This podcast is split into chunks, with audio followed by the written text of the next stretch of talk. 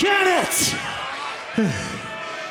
You have no idea how long I have waited for this. You shattered my nose bone and you extorted me for my championship. Look at me, Kenny! I'm the fifth member, and now you pay the price. Wow, he is the fifth member. We still have a fifth member, too. Uh, check the screen. Check the screen, you bitch.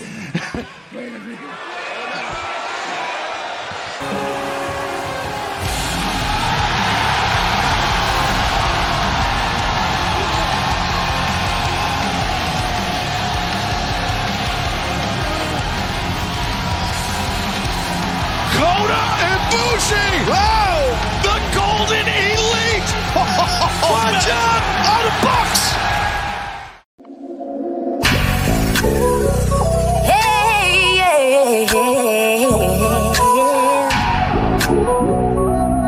Yo, listen. One goes out to the acclaim. Let's kick it off quick. Your raps are lame. Couldn't make it in the music business. Might your only claim to fame.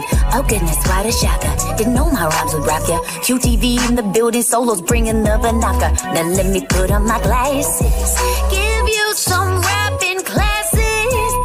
Glasses, asses, daddies, lazy, looking like a sack of gravy. Hang up the trunks, my friend, your glory days are in the 80s. Coming in hot, set y'all on fire. Johnny TV leaves no survivors. QT Marshall gonna take you all out with a dirty driver. Fill Filling with the venom, filling with the venom, filling with the venom and eliminate him. Otherwise, I made him, made him. I don't wanna hurt him, but I didn't mean to fit a rage, murder, and again, nobody will evade him. Hell yeah, I'm that good, baby. Yeah, I just quoted Shady. Took you to school, that's right. Three guys just flexed on by a lady. You zero, Holly one. Y'all know I've just begun. Don't run with scissors, now sit down. Y'all just became my sons. Uh. Who the fuck starts a conversation like that? I just sat down.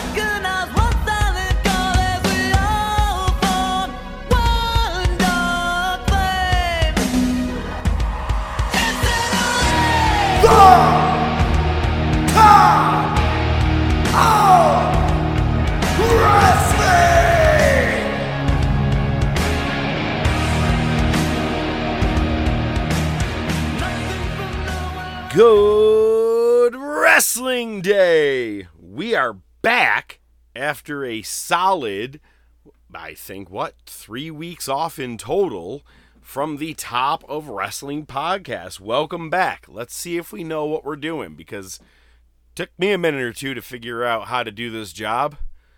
I I, I think last we left you, it was before Money in the Bank kicked off. You know, we, we gave our insight about Forbidden Door, and a lot has happened really since that Money in the Bank pay per view that happened in London.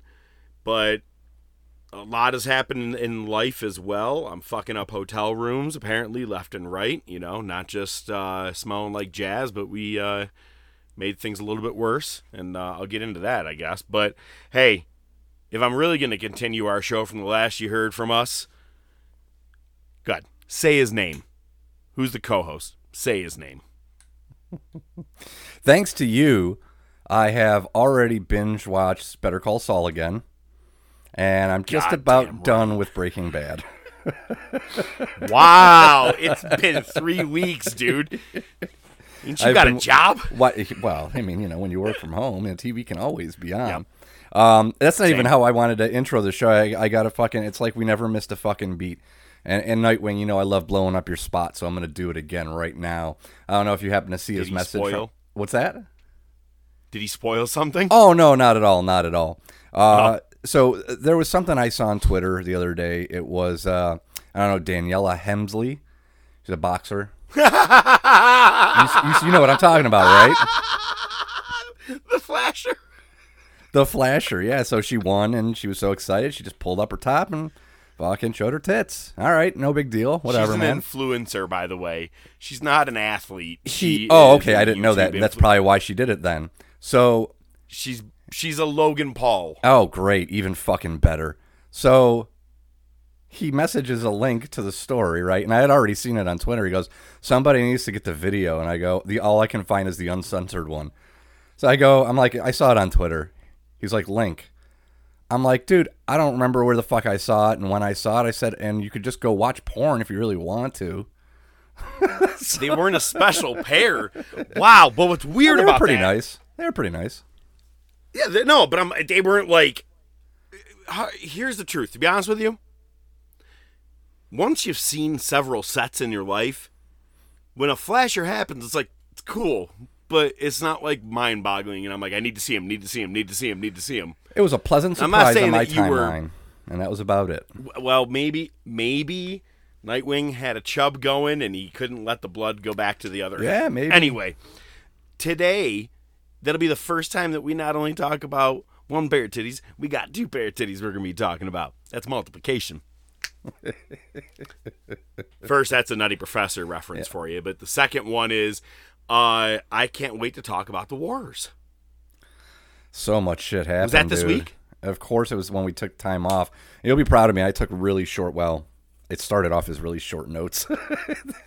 Well, We'll hang on. Before it. we get into that, let me ask you what I'm referencing is that this past week or this real week in history Uh huh. with that what I'm talking about the girl Oh yeah. flashing. Oh yeah. Fucking yeah. So I'm saying so we're we're two for two. Uh no, I, I did the same amount of notes. I can't wait to get into the wars, but look at we're scratching this week's top topic, if you will. Uh, since we're just getting back in the swing of things, the truth is our top topic is going to give you just a little bit of insight as what we thought over the last three weeks of what has happened. We still got our bring it to the table, and we're going to have the Monday Night Wars, man. You know we're going to bring that good stuff. But you know what we're not bringing? Any news from uh, Buster the intern? Either he's on summer vacation or we're doing our fucking job. right. First and foremost, I need to tell you guys something. Last you heard from us, you know, we discussed this before we uh, decided to record, but deeply I apologize. There is a OCD side of me that likes to give you a good production of show. You know, I, I like to give you good sounds, good clips, everything. And I felt like we did you a disservice by being together in a hotel room. we both agreed that if we can't be apart from each other, this podcast goes to shit. Face to face, it goes downhill.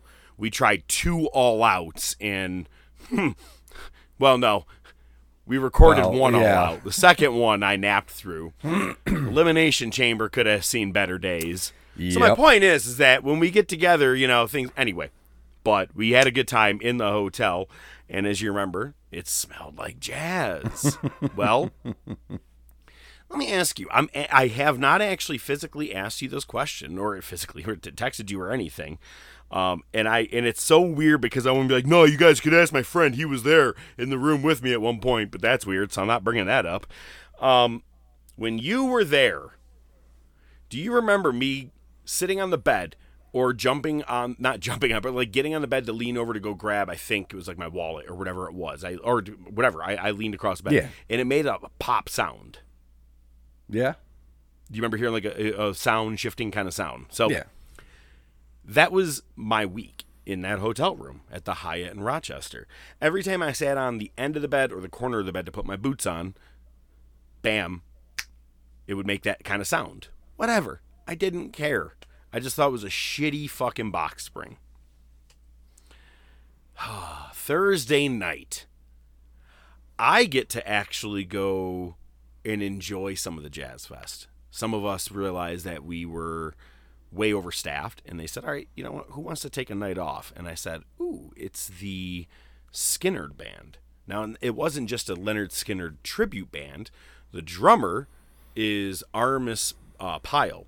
He was the drummer that was in the plane crash. So it's a member of Skynyrd, and then He's like the Skynyrd only one that's alive, isn't he? Exactly. Yep. And but it's it, it's hard to say. It's like a Skynyrd tribute, but you got one member. I don't know how you go with that. Anyway, so I was feeling good. I had a good time that night. I got to go hang out and see some music. Had some drinks, did some karaoke, rocked my shit out. I go back to the hotel room. I've gotten up and down off the bed a couple of times, just grabbing some snacks, watching stuff. And I said to myself, you know what I feel like rewatching? Ospreay Omega 2. I'm in that good of a buzzed mood right now. Let's turn that shit on. So I, I turn on it. Uh, I turn it on, eat some chips. I'm starting to fall asleep. All right, I'm done. Turn the TV off, fall asleep. About an hour later, I shift from my right side to my left side. Now look it. I don't know how you shift in bed, but like me, I'm not like an abrasive fucking shifter. But when I go to move, like it's a quick mm, turnover flop, right? Sure, sure. boom, like a fucking air mattress letting all of its air out. I went to the dead center of the floor and everything went around me to the side. So this thing just collapsed in the middle at 2:30 in the fucking morning. And I just out loud, I go, "What the fuck?" Like real fucking loud. I I thought it was an apocalypse, bro. I was freaking out. I was like, "What the shit just happened?" And now I'm like, how do you explain this? You're by yourself.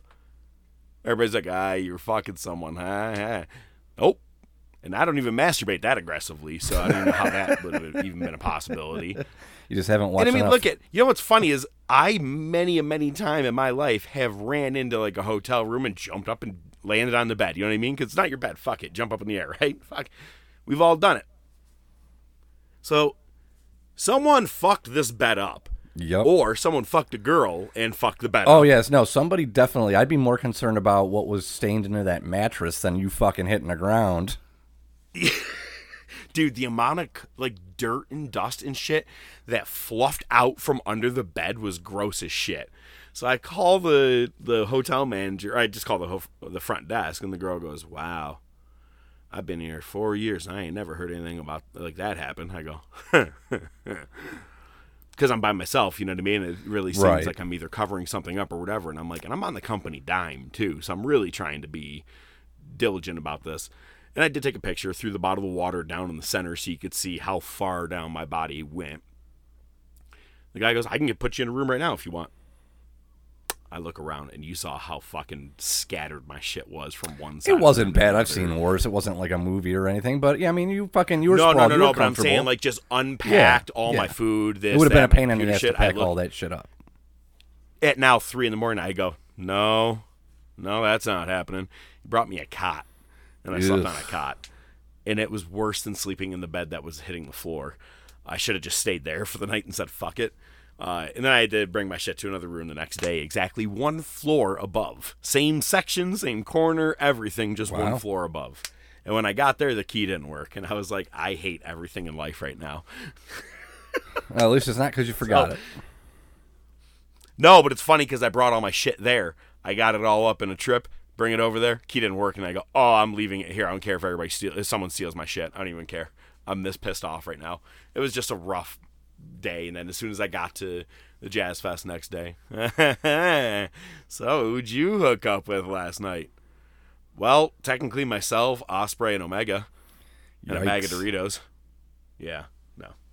Explains why your dick's orange. I had to rewatch it because that uh, Tiger Driver 91, 97 or whatever is it's like the talk of the town, right? Everybody's all upset about it. Or yeah, whatever fucking he calls it.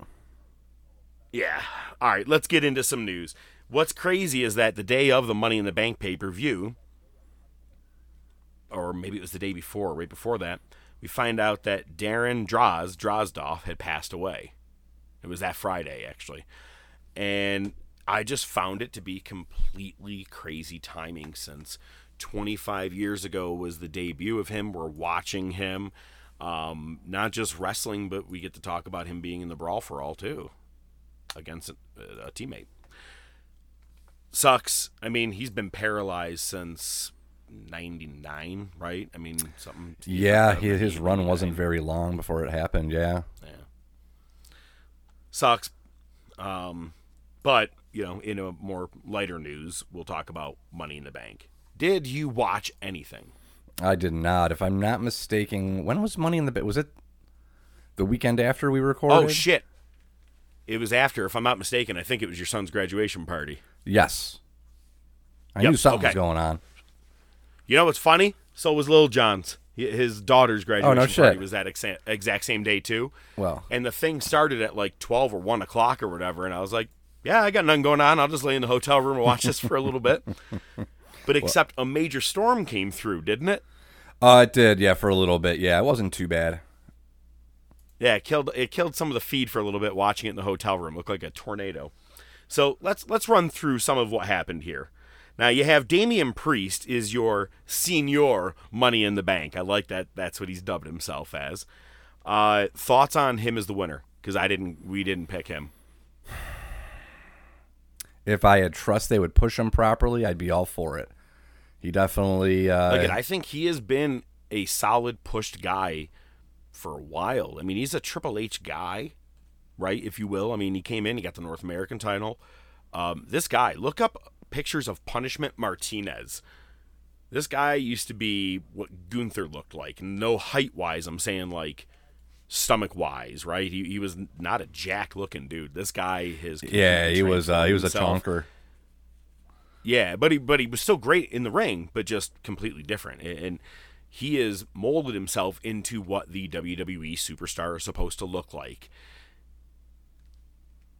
The Judgment Day is completely I feel like overlooked because everybody loves the the Bloodline stable and all these you know the Blackpool Combat Club if you will all those Judgment Day Rhea Ripley Dominik Mysterio and uh, Finn Balor with Damian Priest, all four have been solidly pushed, all in major storylines for the last year. Something Edge, quote unquote, created and just walked away from, right? I know, And right? Everybody's on their own. It's perfect. Balor still in the, the title picture with Rollins, which I like because it teases the Damian Priest thing. Heading into SummerSlam, do you think Priest cashes in on Balor? I, I, you know, I don't know that I would Or do it Rollins, for that way. I don't know that I would do it that way. I think the way that I would go is uh, Priest just foils Balor's attempt, attempt, or you know, his match, and gets the title if if that's how they're to do it. Now, I had had it in my my head that day during Money in the Bank. I'm like, I really, really want Balor to win right now. After Priest had already won, Rollins retained, but I wanted, really, really wanted Balor to win because the automatic cash in would have been fantastic. Because the last time Balor beat Rollins for the title, he had the title for a day and had to drop it. What a tremendous Yeah. storyline is you went from having it for an like one minute really. You know what I mean? I just thought it would be a, a great crescendo. Priest would go over. Balor still Yeah. your bad guy, but it's okay. Um, Drew McIntyre returned, which was to a pretty big pop there at the O2 Arena, and took out Gunther, and it looks like that's who we're going to be seeing him take on at SummerSlam. Good deal. Iyo Sky, did you know she is 4 and 0 in ladder matches? She had a couple in NXT, this Money in the Bank, and then I think one for like a contract mm. or some something else. Didn't realize that she's a, a major ladder match winner. She's like the Edge and Christian of this era. So she won the the Money in the Bank for the women. I see her, unfortunately, probably n it's going to be the failed attempt. If we if we heard the rumors right, I think it's a failed attempt, and then he'll win. Now, if if they both get a, a win, that's great. But I don't think Iyo fits into the women's title picture. Not with Asuka, Bianca, and Charlotte, and all them that are on the same roster. Yeah, I mean, I think with Asuka it would work, and I think Iyo definitely But- deserves it. You know, Oh, she well, didn't have a very long, she didn't have a long that with, run. uh, well, her and Asuka, if done, if done correctly, as we always say. Um, and I'm not sure if you saw the reports, but earlier today, before recording, uh, Bayley suffered an injury at a live event, and it looked like it, her knee it, it tweaked. Yeah, But she said, "I'm okay," Yeah. which I'm, I'm like, thank God, because she tore her ACL in July of 2021 and didn't come back until SummerSlam of 2022. And I was like, oh my God, two years later in a July, I'm like, I wouldn't wrestle in July ever again if I was her. right. Did you see the video of uh? Because I think it was uh, Bayley and uh, Iyo Sky were in the crowd. You know, they were on the crowd side of the barricade, like right at the corner of the ring. And Bayley kind of leans over, probably taunting somebody. And there was a woman fan looking over. You're like, oh, there's Bayley. She saw Bayley's ass and she goes, oh, damn. Oh my god, that's hysterical. The look on her Good face, her eyes just get wide, like, oh. Oh, we need a screenshot of that. Um, so I'll, I'll get into the, of course, the the real meat and potatoes of the Civil War in a second, but I do want to talk about. You have Liv Morgan and what was it, Raquel Rodriguez Gonzalez. her tag, whatever is her tag team partner against Shayna Baszler and Ronda Rousey. Let's recap something. A week before our last show, Baszler and Rousey not only became the tag team champions, but they also unified with the NXT Women's Tag Team Champions or championship, which is great. Now, if you didn't catch it, because I had followed along, Natalya was shitting on Shayna Baszler in the ring and being like, "You're nothing more than Ronda Rousey's sidekick." And all of a sudden, Rousey makes a return and starts beating up on Natalya. So does Shayna, and it looks like they're on the same team. And then they become tag team champions together, only for Shayna to turn on Rousey in the middle of the match at Money in the Bank and leave. Now, she hasn't really given an explanation of this at all yet, but my only way is I'm like, if you want to dig your way out of this because it was such a quick turnaround or whatever, if it wasn't your plan, you, should be like, ah, I never wanted to be your partner. It just, you guys put that match together. Uh, You know what I mean? I, I've been wanting to see Baszler and Rousey for quite some time, but I the know. more I've paid attention, I don't want to see Rousey at all. I, I, she's shitty on the mic. She's not a good actress, and let's be honest, you have to be able to have some acting skills in this. Um, it, I don't know. I got to be honest. I think ever since Holly Holm knocked the fucking shit out of her, all credibility went out the window. Even when she came to WWE, we're all like, eh, but are you really the baddest woman on the planet? We all saw you get your ass kicked, not once, but twice. Yeah. And then you came to WWE because you knew it would be a little safer. Mm-hmm. That's Yeah, why she got I don't know, man. shreds. Yeah, I, I'm with you. It took them way too long to, to, to team these two up. They had teased it forever, um, and then just you immediately And then the quickest pull apart possible. Yeah, I mean, it Yeah. was just it was too too too fast. Uh, yeah, there's rumors that uh, Rousey's finishing up with WWE, so this could just be a way to put Baszler over, and she's out the door. And uh, there's even rumblings about her returning to the UFC. But again, like you mentioned, after her last two attempts, I don't know if that's actually going to happen. Not unless it's going to be celebrity UFC, where Yeah, she's right. fighting like The who's that chick influencer? that made out with uh, Kid Rock. Oh God. All right, man. The Civil War could not have been more dramatically entertaining if it tried. Um, it's funny because I don't think that Meltzer gives things like this five stars, but this is what fucking good storytelling wrestling is all about. Um, quick side note Meltzer defended why Kurt Angle versus Chris Benoit at Royal, Royal Rumble 2003 is only four out of five. And he goes, There's a lot of matches that blah, blah, blah, blah. And he goes, That succeed this. He gave a weird fucking explanation. He goes, But what I see is Benoit and, and Angle in only that match out of all their matches, four out of five was the best they got. And I was like, you really do just suck off the Bucks and Kenny. Oh my god! And every Japanese star. Mm-hmm.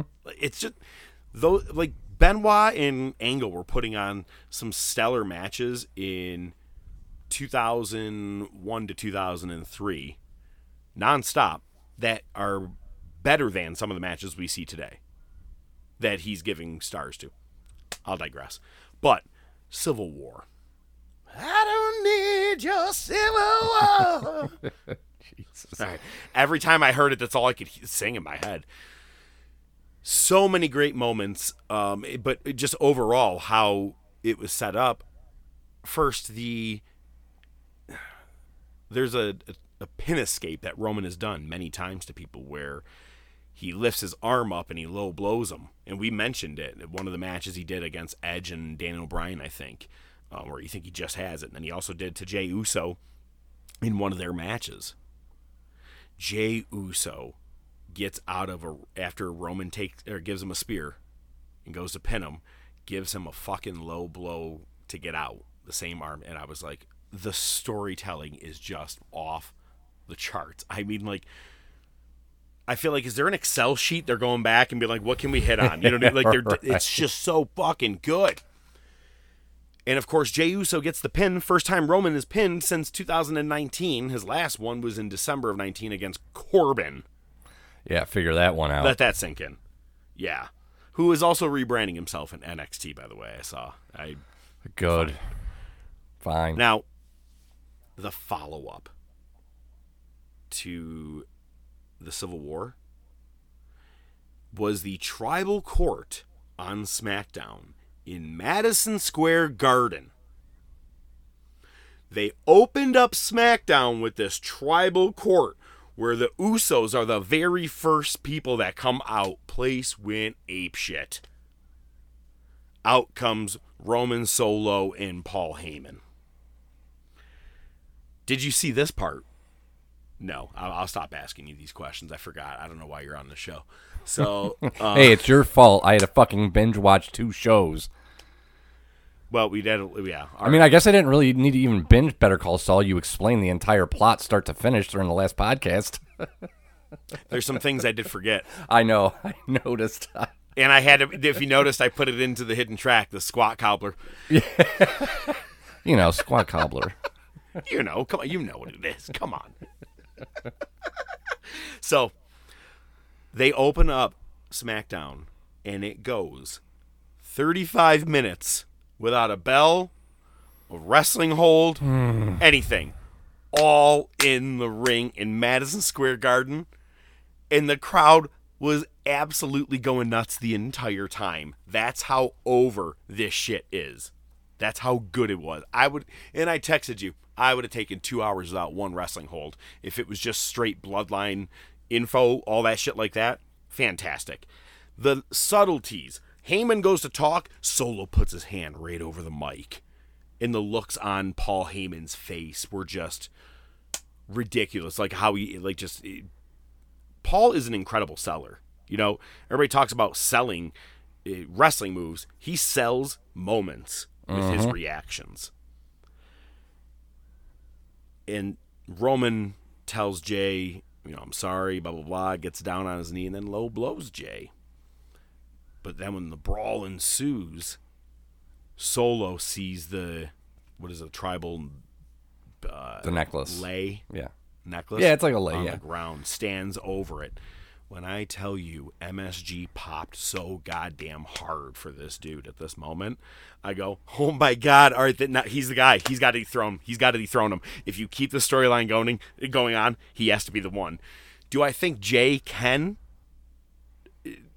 No, no, I don't think they're going to go that way. There's no way they're going to let Jey Uso beat Roman for the title at SummerSlam. However, and I'm gonna steal from Bully Ray only because I heard him say it, but it wasn't it wasn't the first time I'd already thought it. Give it the ultimate classic dusty finish somehow.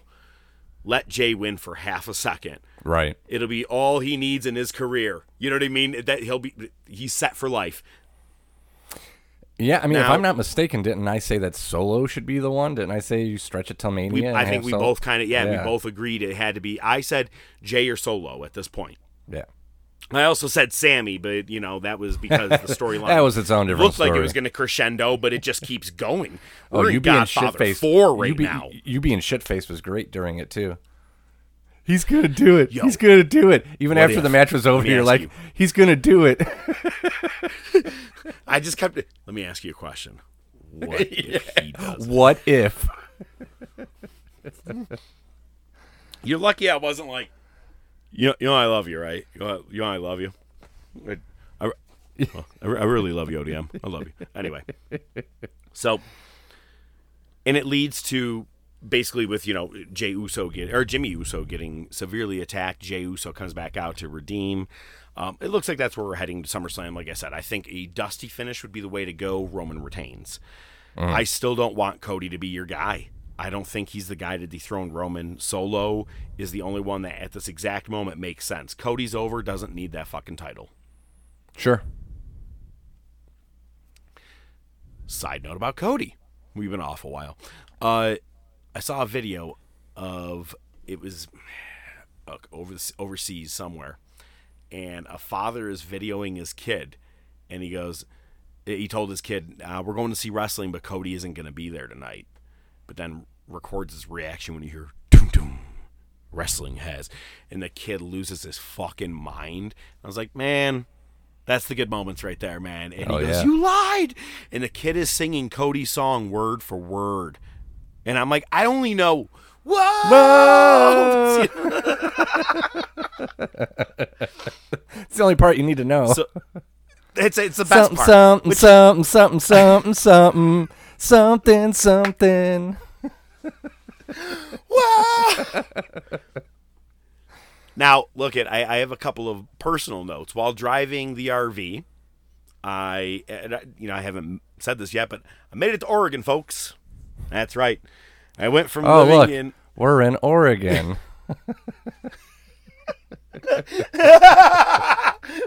was that Delaware? I mean Delaware. Uh, yeah, Delaware. Yeah. it works.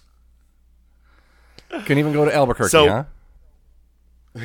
Ah, well, I've been there. Actually, I did the tour and went to the car wash. Actually, drove where the house is. No shit. Pizzas on the roof. Oh yeah, we did that uh, a couple years ago.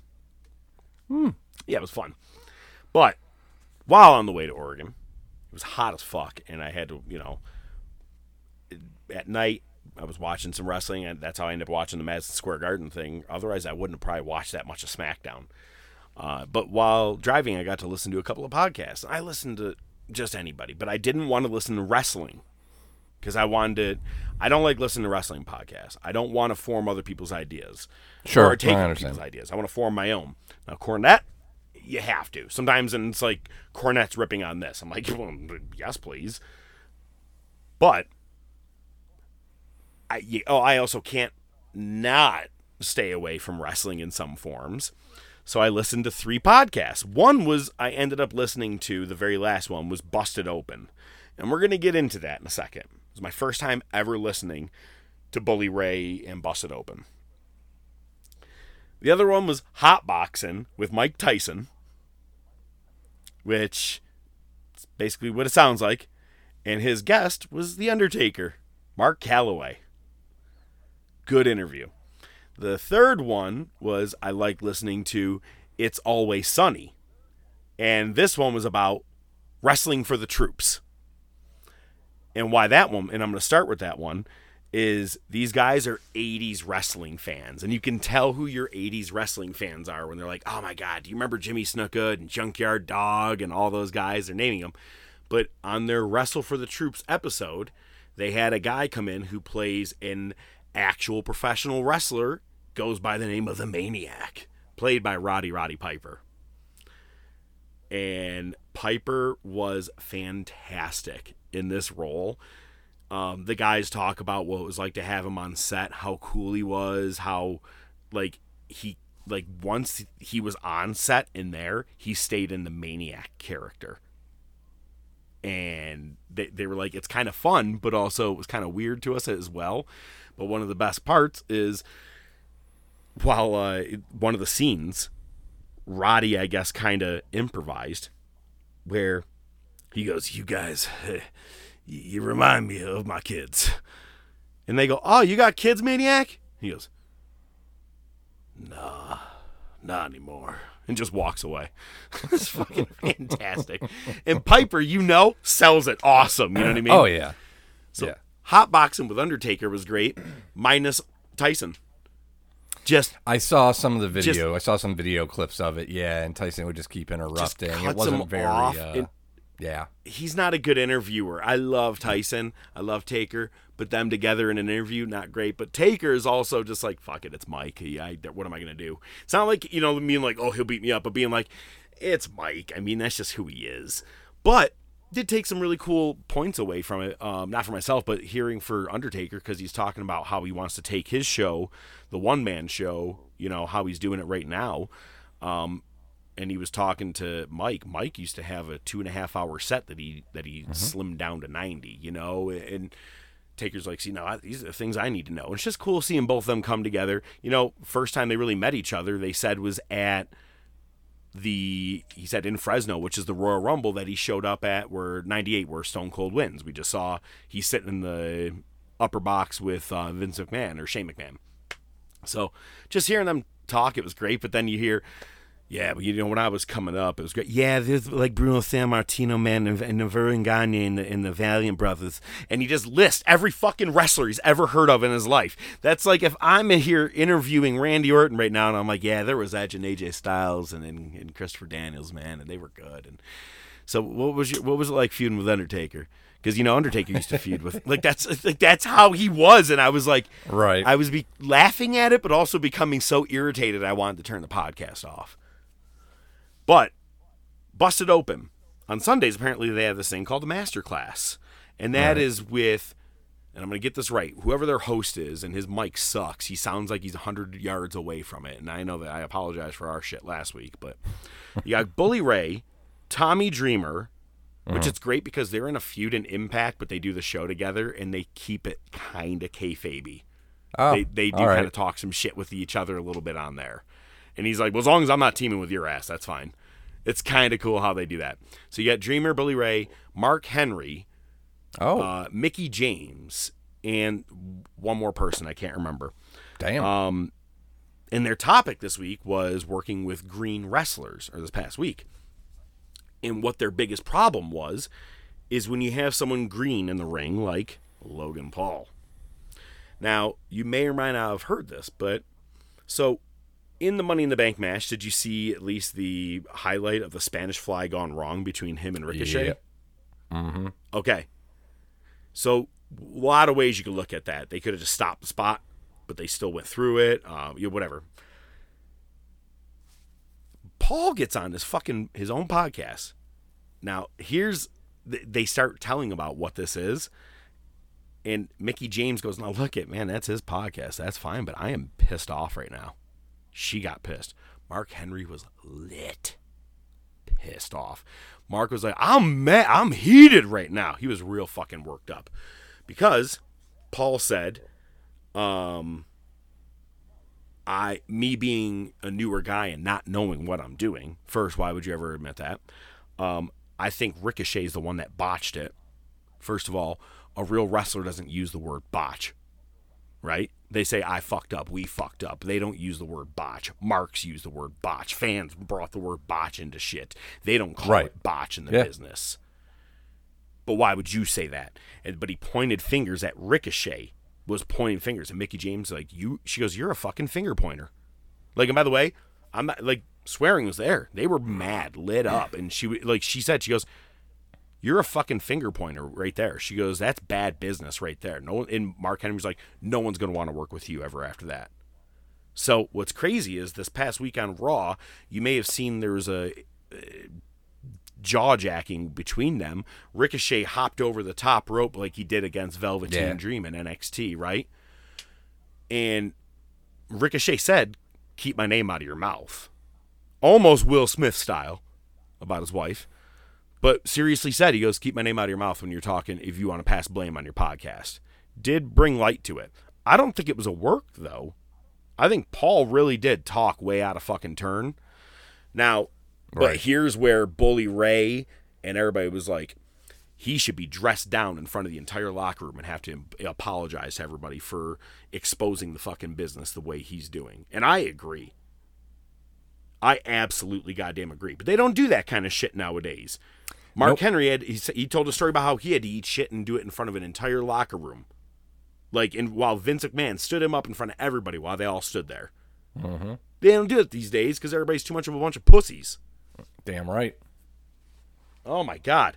So fuck Logan Paul, man. The fact that he pushed blame on the spot that went wrong on the Ricochet when he's the most inexperienced goddamn wrestler in that match says everything I need to know about him.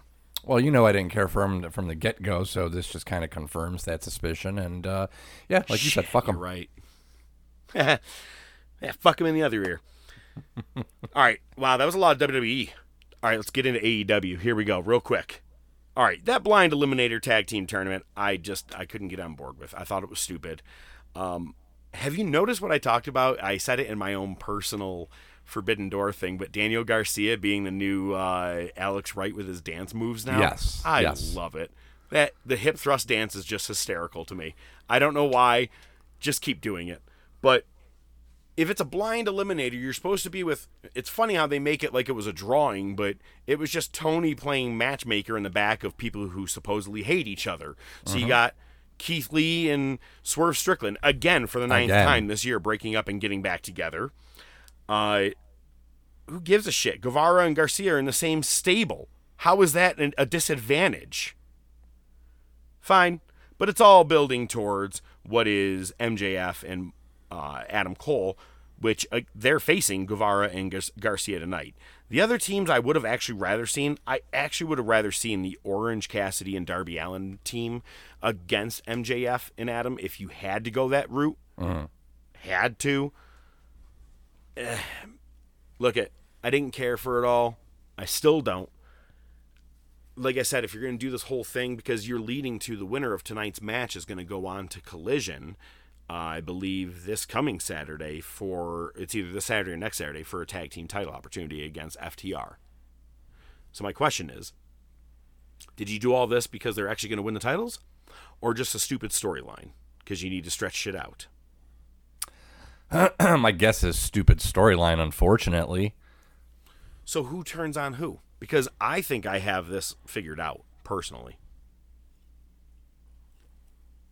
I mean, I think Roderick uh, Strong turns on Cole. I think Adam Cole turns on Roderick Strong. Really? Yeah. Well, let's see who's right.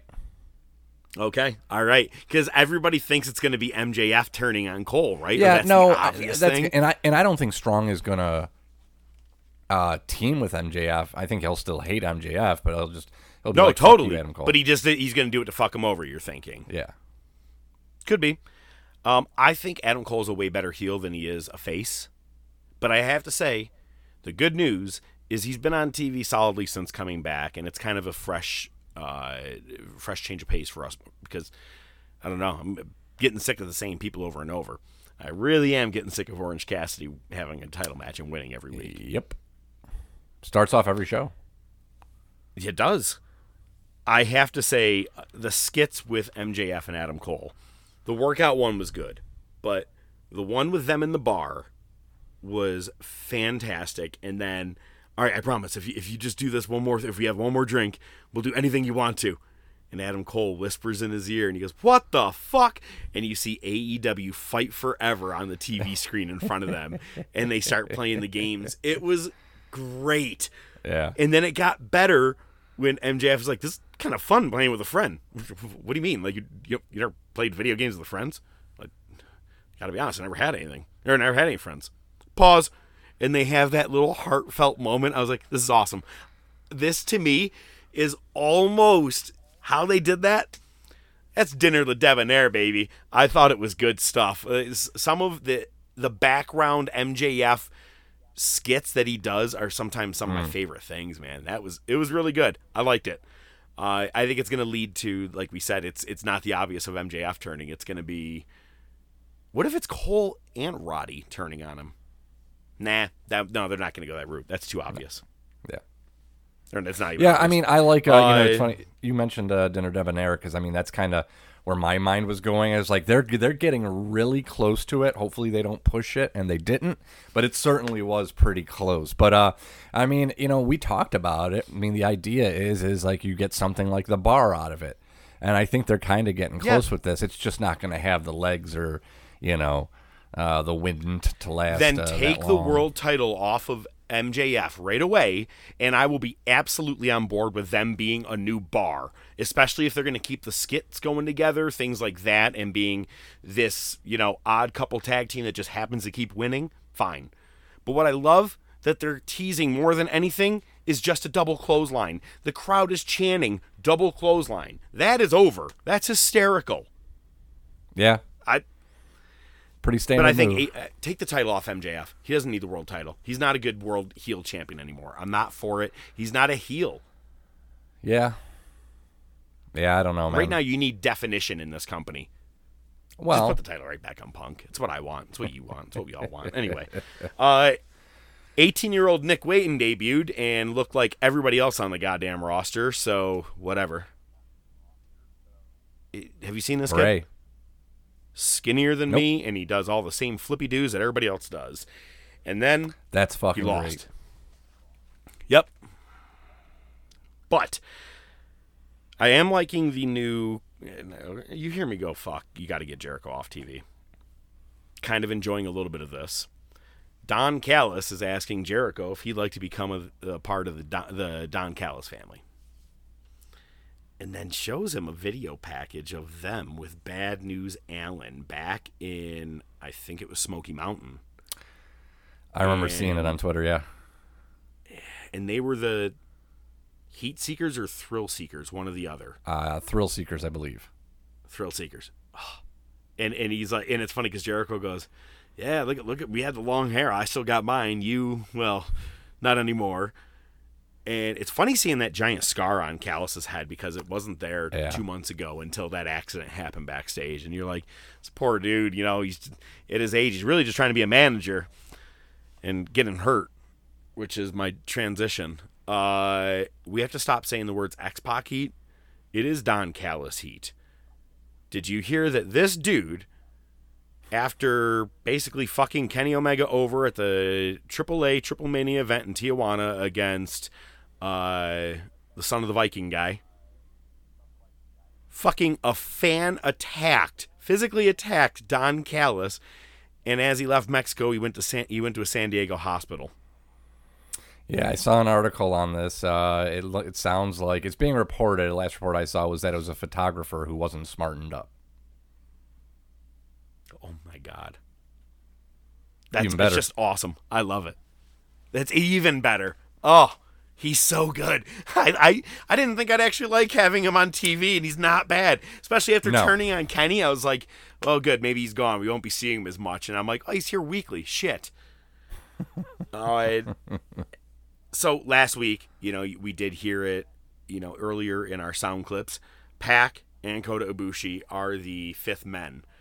Pac was a good one. I didn't have him penciled in there.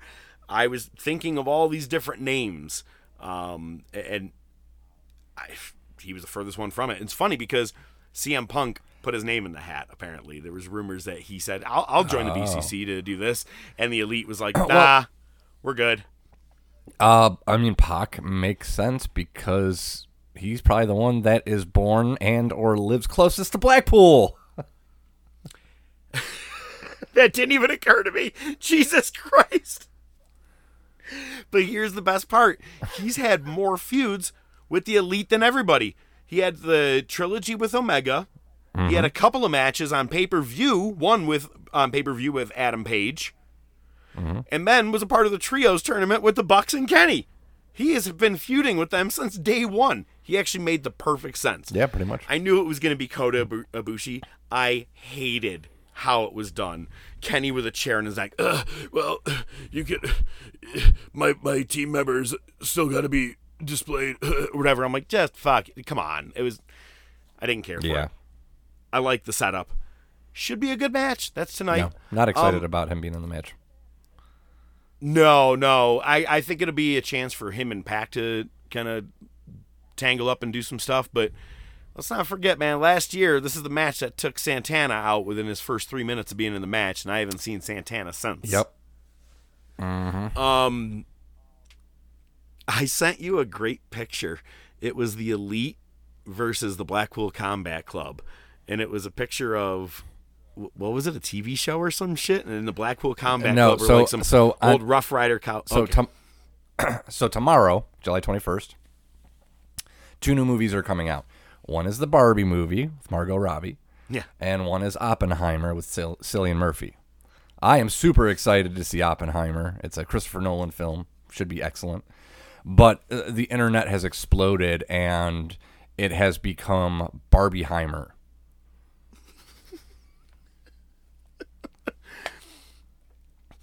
and someone made a great meme of both teams and the elite is the Barbie side of it, which is fucking hysterical. And I sent it to you. I was like, "Ah, isn't this funny? It looks like a bunch of pansies versus a bunch of cowboys." You're like, "Oh, you don't understand this reference." So Just Google Bar- Barbieheimer. that was it. Yeah, that's all you told me to do, and it, I was like, "Oh, that makes total difference." Um, did you get a chance to see the QTV world premiere rap video that Harley Cameron did? No, so again, uh, thanks to you, I've been binge watching, so I haven't watched any bad. wrestling. But even if I would have seen it, if it was QTV, I probably would have walked away. Same, generally. This time couldn't because you know I was lined up with having to see commercials and everything with waiting. Uh, okay. First, Harley Cameron. I keep wanting to say Harley Quinn. Harley Cameron. I forgot was in NXT like a year ago, and a year or two ago, and she even did a song with Shotzi and one other girl where they did a spooky version of "I Put a Spell on You." Which Oh, it was uh, it- Scarlet. Her, and and Shotzi. Yeah. Well, she's made her way to uh, AEW, and she's the one that was like, "I know that you want me," and Bowens is like, "Ah, I'm gay." That whole thing, that's her. Okay? Right. So she's with this QTV thing. She did the rap that you heard at the beginning of this show, where she's going at the acclaimed she can fucking spit some rhymes. Now, she did steal a verse from Godzilla from Eminem, eh, but then even said, that's right, I even just quoted Eminem. She's like, she. She's not bad, dude. I was kind of impressed by the rap when I was listening to it. I was like, hey, I'm not not mad at this. I will be cautiously optimistic in my uh, viewing of that. You always are because you know how I am.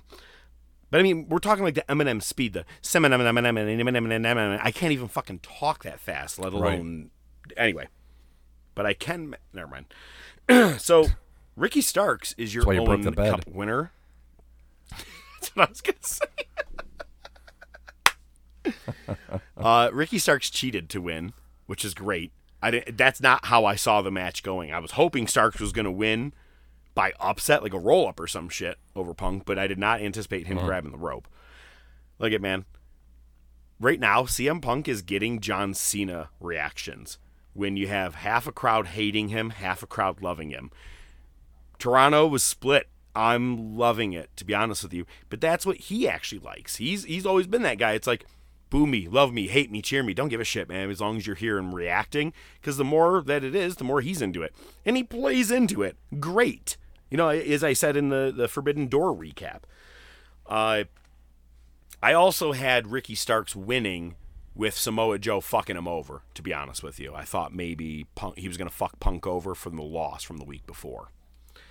Um, and, and let's talk about that. It's funny, everybody's like Punk Joe four. It's not four. It's like seven or eight at this point. They had three in Ring of Honor, Right. but they've fought in other promotions. Uh, but Punk actually officially gets his first win over Joe out of all those years.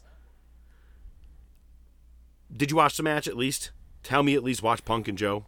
Yes. Okay. I'm assuming we probably have the same exact reaction to it. Do you want to go first? Okay, go ahead. I thought it was solid. It was good. I it, it, it's hard again. It's just like fucking Forbidden Door. You build shit up in your head so much. But the one thing that I'll say was is that even though the match, you know, I'm not gonna say it fell short. It didn't fall short. It was a good match. I think the the bigger thing that the was the energy. The energy Yeah. was fucking. It was one of those matches you could tell people were fucking invested in this match, even with a short build or just it being a tournament match. Um, it it's what the people wanted to see, and I and I know you that were it was a and I- tournament match. Oh, go ahead. yeah, I was gonna say, I know when we first started talking about how are they gonna start Collision, who's Punk gonna feud with first. When I first brought up Samoa Joe, you're like, yeah, but they've done that. You know, it's kind of like, eh, right? But this doesn't have to be a long-standing thing. It can just be a you know a quick, short burn. Hey, these two have a history. Let's get some butts in some seats, right? And I think they did more than that.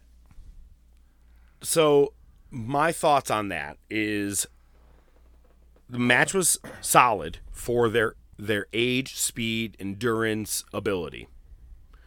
But when I realized how late the match was starting, I was I was perturbed because I was like, "Yo, I love a good tag team wrestling match, and I was extremely into FTR versus Bullet Club Gold. Yeah. But all I could think about is how much time are we leaving Punk and Joe? Because this is uh and I'm like, we're giving them what, twenty minutes? Like, ah, you can't even you can't even get hard in that. I mean, you know, anyway. Ay. That the bed broke on its own. But I do think they did put together a really good match, and I I just didn't care for how the finish was.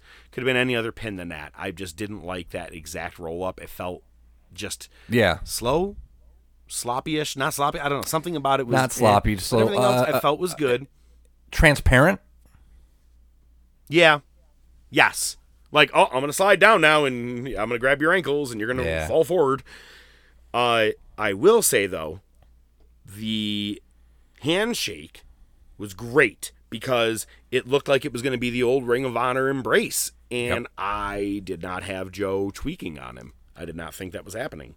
Choking him out was awesome. Mm-hmm. So you said put butts in some seats. What if it's a last time? Let's finish this off. They they do it at Wembley. And then Punk faces MJF at All Out. Yeah, I mean, you could have, uh, you know, you could have Punk, you know, cut a promo and be like, "Yeah, well, it's not surprising from Joe. I, I, I come to expect nothing less from him, but it's time to move on to bigger and better things." And then Joe just for like the next two, three weeks just assaults him every chance he gets. To the point where Punk is like, "Okay, fine, I'm gonna put you to bed once and for all." Put you to bed. Yeah. get it? Oh, to sleep. I got it. um, and Willow Nightingale won. Fuck. Ray. I wanted Ruby. She lost two years in a row in the finals. Bro, Ruby Ruby is just like never gonna amount to anything. No titles, no big match wins, sad. nothing. She's like a jobber for life. She's fucking she's Barry Unless she Horowitz. went in and was like, "Hey, I don't want titles. I really don't feel like carrying shit." Yeah, I don't even care about winning. Just pay me. No, no, we keep it with us. Nah, still, I don't even want to carry to a ring. I'm fine. I'm good. Uh, and David Benoit was at the ringside, by the way. which I, thought was saw great. That was it crazy. Kind of eerie at first because I was like, "Yo, is that? Nope, that's not him." He's back. We're getting the feud. It's like in NXT when they have the guy sitting at ringside. They're letting you know he's coming back soon. Uh, but hey, man, two weeks in a row. On a night that you have Punk and Joe taking on each other, the tag team match stole the show with FTR and Bull Club Gold, and then they ran it back again by doing a two out of three falls this past week. And this match should have been the closer instead of Punk and Starks, uh, but for good reason because they went a solid 58 minutes in this two out of three falls match. What was great is that after the first fall, FTR didn't get their their actual first fall till like minute 45.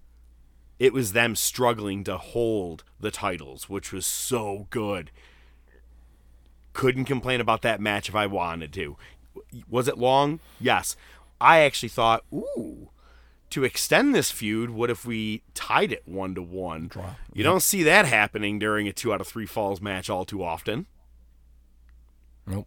Um. Yeah, I think. Uh, we. I. You know, me personally, and I think you're in the same boat. We're really concerned when Jay White signed with AEW, just because we've seen these people debuting and nothing comes out of it. But Juice Robinson, man, has outshined expectations, and I think this is the perfect feud for FTR for them to start. I think we talked about that too with the whole CM, you know, CMFTR versus uh, you know, the Golden or Bullet Elite. Club Gold wi- and with Joe was was oh, perfect Oh, yeah, yeah. because you you got them to go their own ways, and again, it's just fucking, it's working, and you're getting good shit which out of it. I was wrong about. I said I was like because you. I think you said what if Joe joins Bullet Club Gold or something, right? And I think so, It yeah. didn't go that route, Yeah. but I I still the the exact route that they're taking with this is great. I, I you're right. That first match set everything on your tone for watching Collision for the last month. Yep. It was not bad, not bad. Uh, it was great to, you know, see just different reactions from the different crowds at Collision. We spent a lot of time in Canada. I will say that, but uh, hopefully know, we'll right? make it back to the states soon. Uh, my favorite part of Collision, man, is the opener. They're they're doing the old Saturday Saturday night main event opener where you have music playing in the background and everybody's on the card tonight gives a quick five to ten second promo before Elton John's song hits, and I I'm a fan of it. I absolutely love how they do this. Oh hell yeah! But here's something I can't wait to talk about.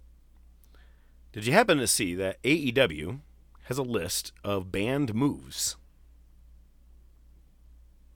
I mean, that's why I'm pulling up my phone. I was like, "Who you texting, man? Could you wait till the end of the show, dickhead?" Well, I had to tell my family what I wanted for dinner. All right. Yeah, so it, it's hard. I mean, because, you know, Fightful broke the story. Um, there wasn't, uh, you know, they have some quotes, but I didn't find anything that's like an actual list. So I'll go through this real quick here. There's a quote. Uh, there were protocols developed by the AEW medical team, coaches, and referees to help protect talent, staff, crew, and fans.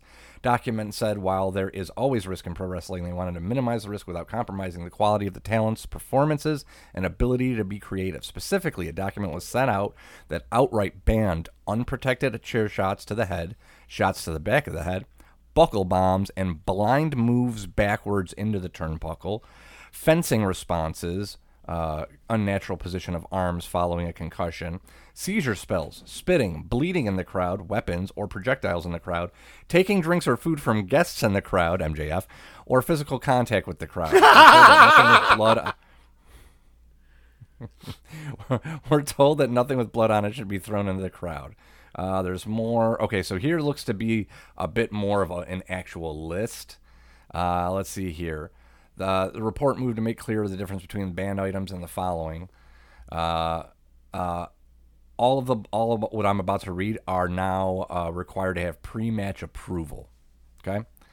Spots and bumps on the ring apron and outside, table, ladder, chair spots in and out of the ring, only allowed with padding. Any elevated spots outside of the barricades, uh, Matt Hardy, dives and ladder spots on So every match. the area and all other places outside of the ring. All pile driver tombstone variations, including sit down drivers, inverted, poison hurricane rana, and vertebreakers, high risk dives or top rope moves, 450, 630 double moonsaults, shooting star press, intentional bleeding of any sort. There goes fucking Moxley. Just see him with the fucking Yeah, right. 20 skewers into his head. Yeah, it was a bit much. Wrestling. Uh, let's see here. Throwing people into, through, over ring steps, commentary table, bell table, or guardrails, barricades, weapon usage, chairs, pipes, kendo sticks, hammers, ring bells, bats, chains, title bets, belts, thumbtacks, skewers, barbed wire, and other sharp puncturing objects, uh, powders, aerosol sprays, liquids, throwing any weapons, objects, chairs, etc., choking, strangling with hands or a weapon or hanging spots, Benoit, injury spots or angles, whether or not is medical involved, call to the ring, any physicality into the crowd or crowd, crowd brawling, any physicality involving referees, managers, extras, celebrities, or special guests. Whew. I hope tonight during Blood and Guts, one of them bleeds, but also just gets violently ill and just starts spewing blood out of their throat into the fucking crowd. I just want something so outrageous to happen now. Jesus Christ, it was what a weird list of moves. But then they all have to be approved. This is shit you do every week. Don't tell me you're gonna take away the bump to the outside of the apron. I know. Surprised they didn't take away the suicide dive. I don't. Yeah, I did. Yeah, I, I don't I don't get this whole thing because literally, if if you're banning all that stuff or saying you need pre-match approval, then one, it's just window dressing, and you're doing it to make it seem like you're making a safe environment for the wrestlers, or you're not going to have a show because all that shit happens every show. Did you put the list of moves out? Is it an insurance thing? You know, oh, the, we're, we're not going to do this stuff. Wink, wink. well, you better do something if you want to keep people watching your show because rumor is is that Warner Brother Discovery would like them to start having 12 pay-per-views a year. Um, it's looking like I've been hearing that they may sign with Max, HBO Max or whatever it is now. Um, I don't know, and if they do, it's not going to be good. The space out is the only thing that's probably helping them right now. Yeah, you can't. You know, here's something I got to say. I, I, I, I, well, you know, that being said, that being said, I'm going to skip ahead a little bit here to something I have written.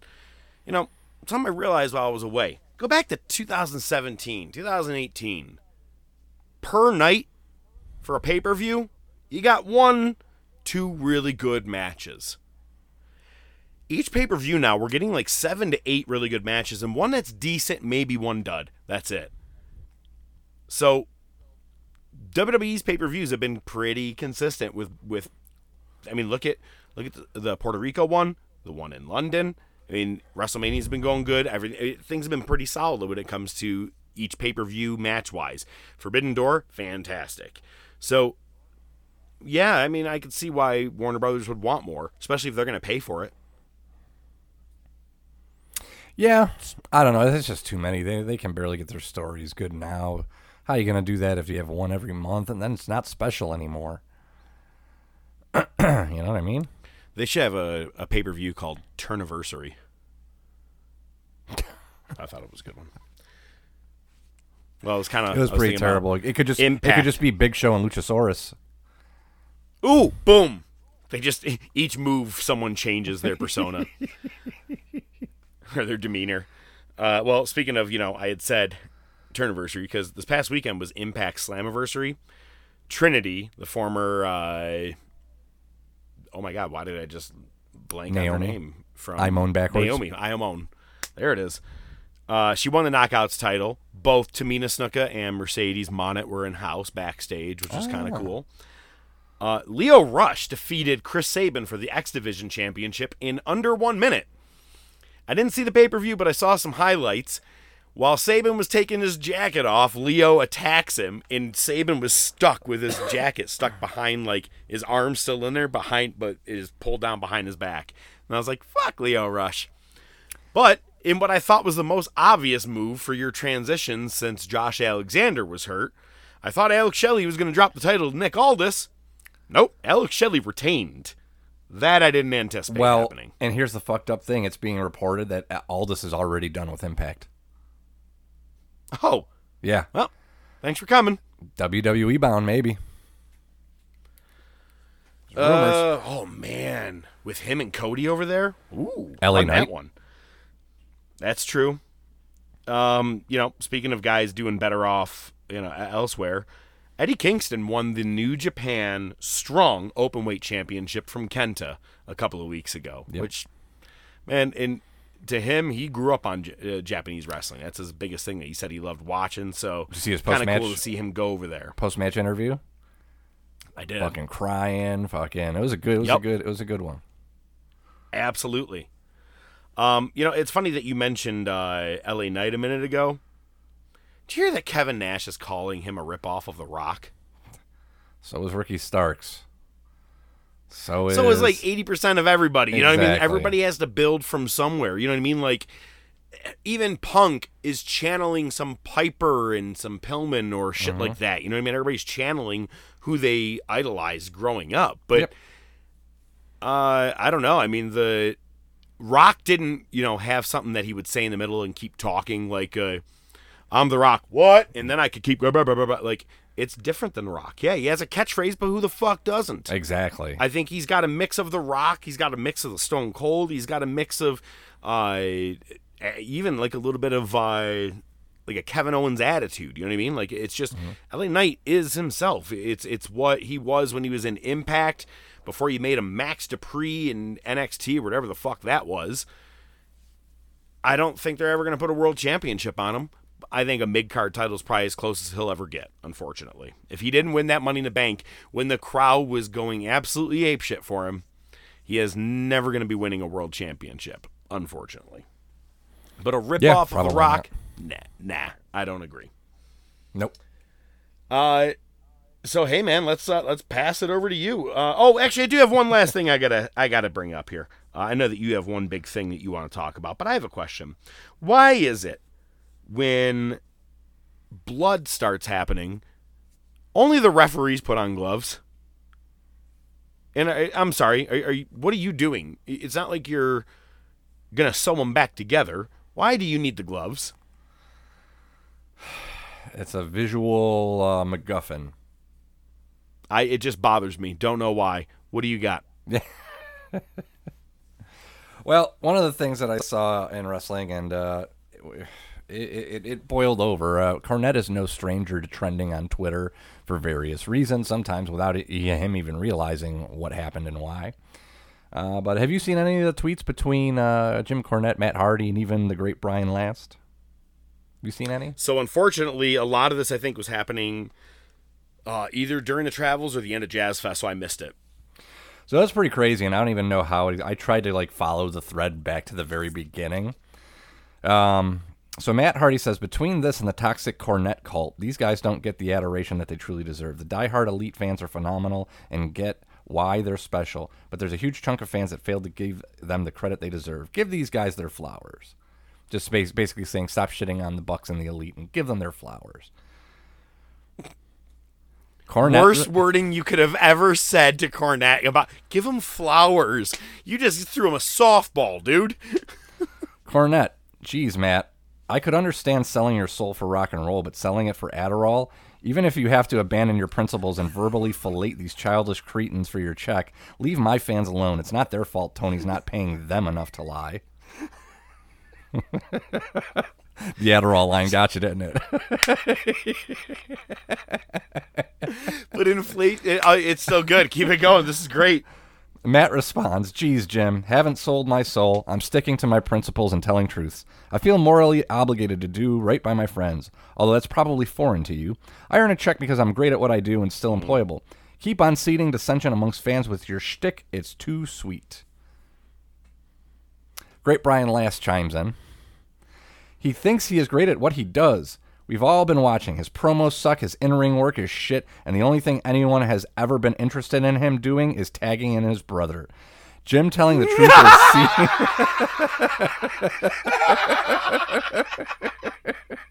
I thought you were gonna say tagging with, but tagging in is so much fucking better. Jim telling the truth is seeding dissension? How many concussions is too many? Matt Hardy. I am great at what I do, Brian Least. I am great at pro wrestling. I am great at giving back and helping young talent. You're just some assholes with an opinion, and that opinion doesn't mean shit in reality. But most importantly, just an asshole. Brian Last, you've been a great enabler, but you know your crap has sucked for years, and that's Mr. Asshole to you. Toxic. This word toxic has been getting tossed around back and forth, but uh, Matt Hardy, another shitty joke, must be your forte. Least, because he's calling him Brian Least. Uh, my shit's Right. good, and your shit is shit, you toxic bitch ass asshole. Uh, back to great Brian Last. Uh, are you trying to convince yourself your work is shit? Stay home, no one will care. You seem much more toxic than I am, with a track record to back it up. I'm better at what I do than you are at whatever it is you're still trying to do. Mr. Asshole to you. Matt Hardy. Don't have to convince myself. My live reactions, paycheck, and appearance fees solidify I'm good. I don't know shit about you, nor care to. So keep doing what you're good at, you goofy bitch ass asshole. I'll do the same, and you can continue to whine and cry about it like a baby. Uh, Yo, every time he one- keeps saying bitch ass, I'm like, is he gonna drop the N word at some point with this? right? Uh, Jim, and then Cornette chimes back, and I'd like to thank great Brian Last for staying up into the night toying with this concussed ex great while he was protesting too much about how successful he is. I go to sleep too early on Saturday nights to have time to play with kids. Golly, Matt, don't you have signings to do? It continued after this, but when I woke up, I saw that, and that's just what I screen capped. Uh, the word toxic is getting thrown around a lot. And, you know, it's kind of silly because when you think about it, you know, you know, people say Yankees fans are assholes, uh, Cowboys fans are assholes, right? You know, this and that, this and that, and They are. maybe maybe as a whole, but I mean, it's a fucking, you know, you know what I mean. Everybody's getting so butthurt and using the word toxic just because people don't agree, right? Listen, I'm sorry. I don't care about the Young Bucks. I don't think they should be EVPs of any company. I don't think they should be tag champions. They should be your mid card act that gets people hyped up for the first match of the pay per view by doing a bunch of flips. That's perfectly fine. Beyond that, no. And that doesn't make me toxic. We don't agree with Cornette 100% of the time. We also bring it to the table recently, but it's it's just sad to see people get so wound up over something that's supposed to be fun and enjoyable. What's the word I said earlier? Everybody nowadays is a bunch of what? Pussies. Oh well, that that's true. Yeah. Well, look at you're looking at A fucking bunch of sensitive people. yeah. It, it, it, uh, using the word toxic when you don't even know what a toxic environment is. Right. Yeah. Yeah. Like, if you were in a toxic environment, you wouldn't even use the word toxic. First You'd of say all- I'm in a fucked up environment. Yeah. First of all, it's Twitter, so what do you expect?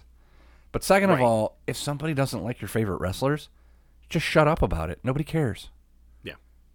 Man, I, I'm not going to lie. I thought you were going to say that uh, Reby was going to be hopping in there at some point. She might have. Who the fuck thought she- knows? She, might have. because there's she's usually pretty quick to hop on Twitter and be like, "Oh, I'm Oh, sorry, I know. I have my husband's dick in the purse. Let me say something here." hey, you know what? Speaking of, after about an hour or so, we can finally go to the table. Just bring it, bitch! Oh my God! While traveling, I rediscovered an album, and I want to. I'm gonna sing something to you, ODM, and I'm gonna see if you can guess either the album or the musicians or whatever you want to call it. Um, this album was released January 1st, 1990. Okay? I feel like you're going to be able to get this because you're a fan. Okay? All right. Well, you're damned if you do. What are we talking about? Well, you're damned if you do. Where's your sense of humor? Well, you're damned if you do, and you're damned if you don't. Anything yet? The Simpsons sing the blues? Well, let's start at the start and let me take it away. My name is Simpson Bartholomew J. Yo, the Simpsons sing the blues. I had this. Uh, I had this. God yeah. damn, what a good CD it is. Yeah. Or, well, cassette tape is what I had back in the day. Yeah. Um, like it, no lie, go back and re-listen to it. Take out "Do the Bartman," "Deep Deep Trouble," and some of the, your fun shit.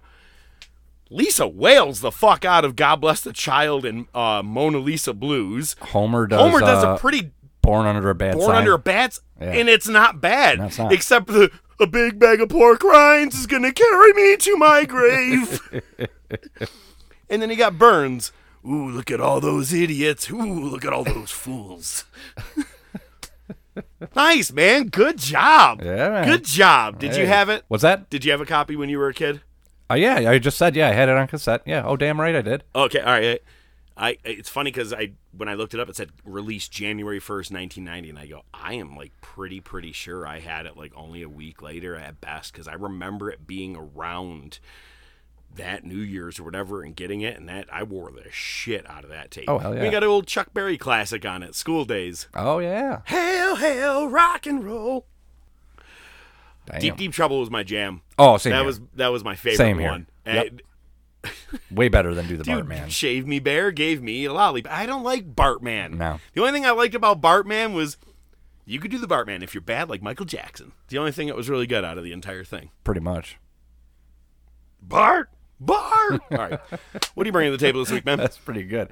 So, I this this is old. This happened, I think, right after. I think I was hanging out with Wheezy Town about our recording session in person and all that, and some of the jokes and stuff.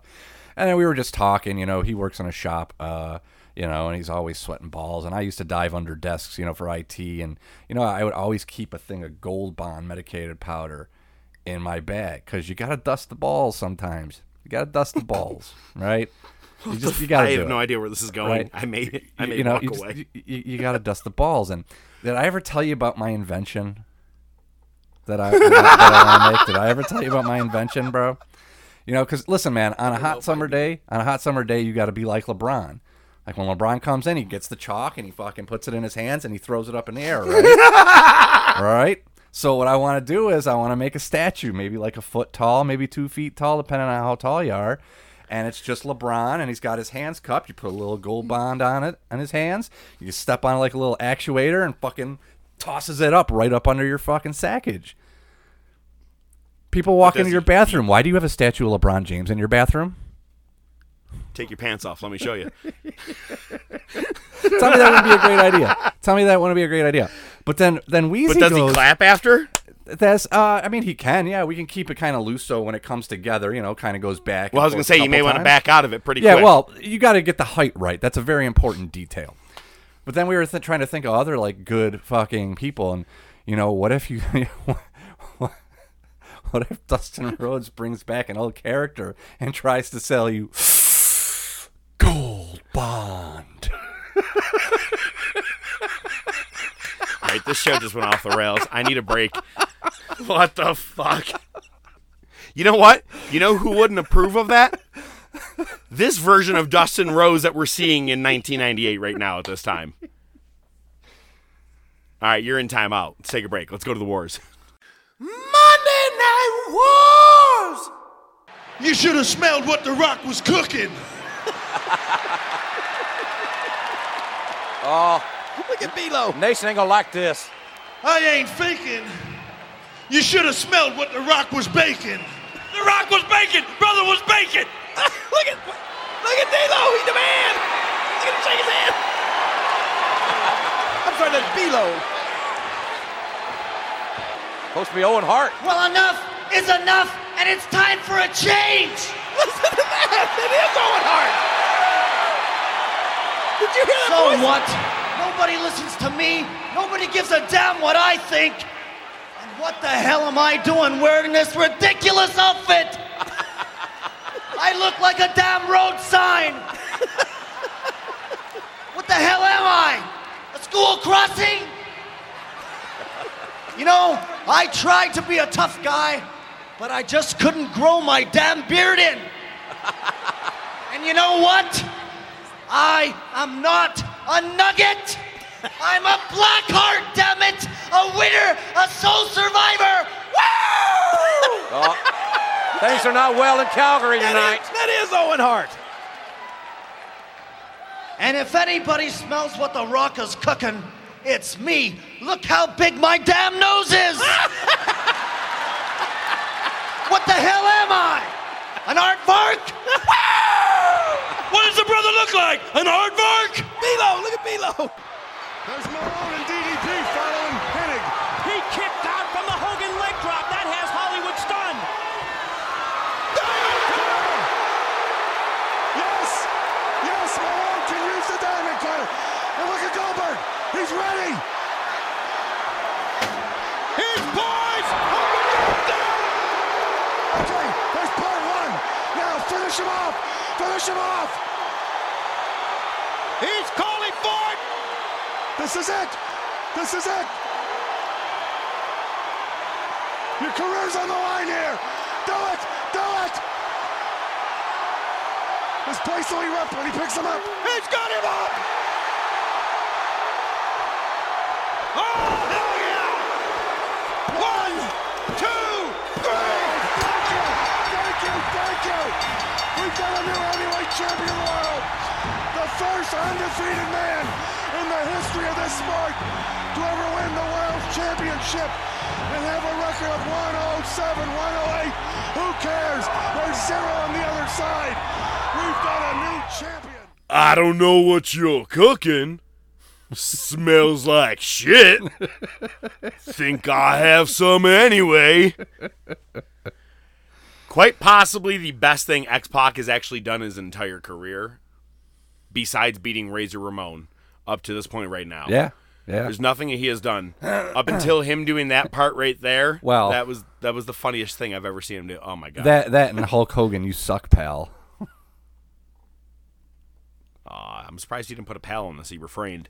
All right, we have a lot that we could Oh, unfold because let's not forget the 744 hours that we've been needing to watch all of this show. You know, it's it's catching up, especially with my travels, the Jazz Fest, graduations, work itself, but and not to mention binging Better Call Saul. So we are going to give you the Cliff Notes version of what we've missed over the last couple of weeks. But it's funny because as soon as we went on break, I was like, "Oh my god, this is this week. Oh shit, this is this this week too. Man, we're missing so much shit." And Yeah, we couldn't just pass I think this. it was July 6th was July 6th was absolutely one of the uh craziest nights for both shows that I could I think. So let's, uh, in the words of DX, break it down. Well, like you said, July 6th will start with Raw. Taker comes out. He wants a title shot now. Vince tells Austin he's going to defend the title when and against who he says. And then at Fully Loaded, which is our uh, upcoming WWE pay per view, it's going to be Taker and Austin versus Kane and Mankind. And later tonight, excuse me, Vince will name the number one contender for the world title. Next, I'm going to bring it up now because I don't know where in the show it happened because of all the shit that made the cock. There's one thing that certainly didn't, and that's blackface because we get DX mocking the nation. The Croc, D'Lo, Mizark Henry, and Owen with the nose. Woo! I am not a nugget. I'm a blackheart, damn it. Woo! Jason Sensa- Jason Jason, Sensation. Yep. Yep. Uh, we'll get to him later. So I will let me let me say this. When it came to this uh this part, I have seen it many times. Still it's funny cuz my version has it. And after I watched it, I go, "Wait a second. And I texted you. I said, "So they even make a reference of it?" And I know that in the following week, you know, we'll get to that in a minute, but it's funny because I was like, "Wow, how did they I'm like, how did you know? And something came up on uh, timeline for you for you to be able to see it. But now, not everybody was doing blackface, you know, but a chunk of them. Road Dog was hysterical, keeping the D'Lo head thing going, uh, in in the multicolored check, chest protector and the hat with the spinny tassel, which is fucking fantastic. The only thing Billy Gunn did was the pimps up, hose down West Side, which is fucking great. I got to be honest, man. I because I had seen it so many times.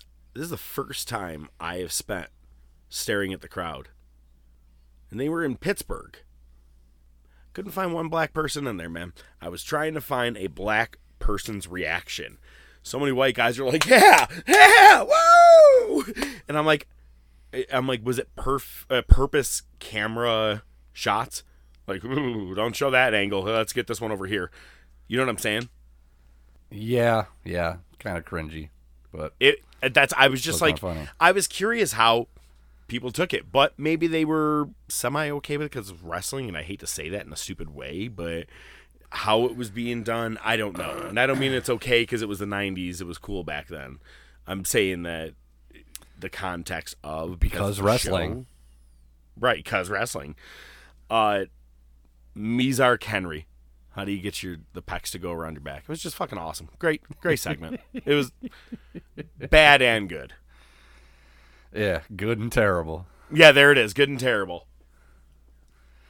All right, so uh, you know the one thing you know, as much as I blew through these episodes just to try to save some time, I watched every brawl for all fucking match there was. So did. I.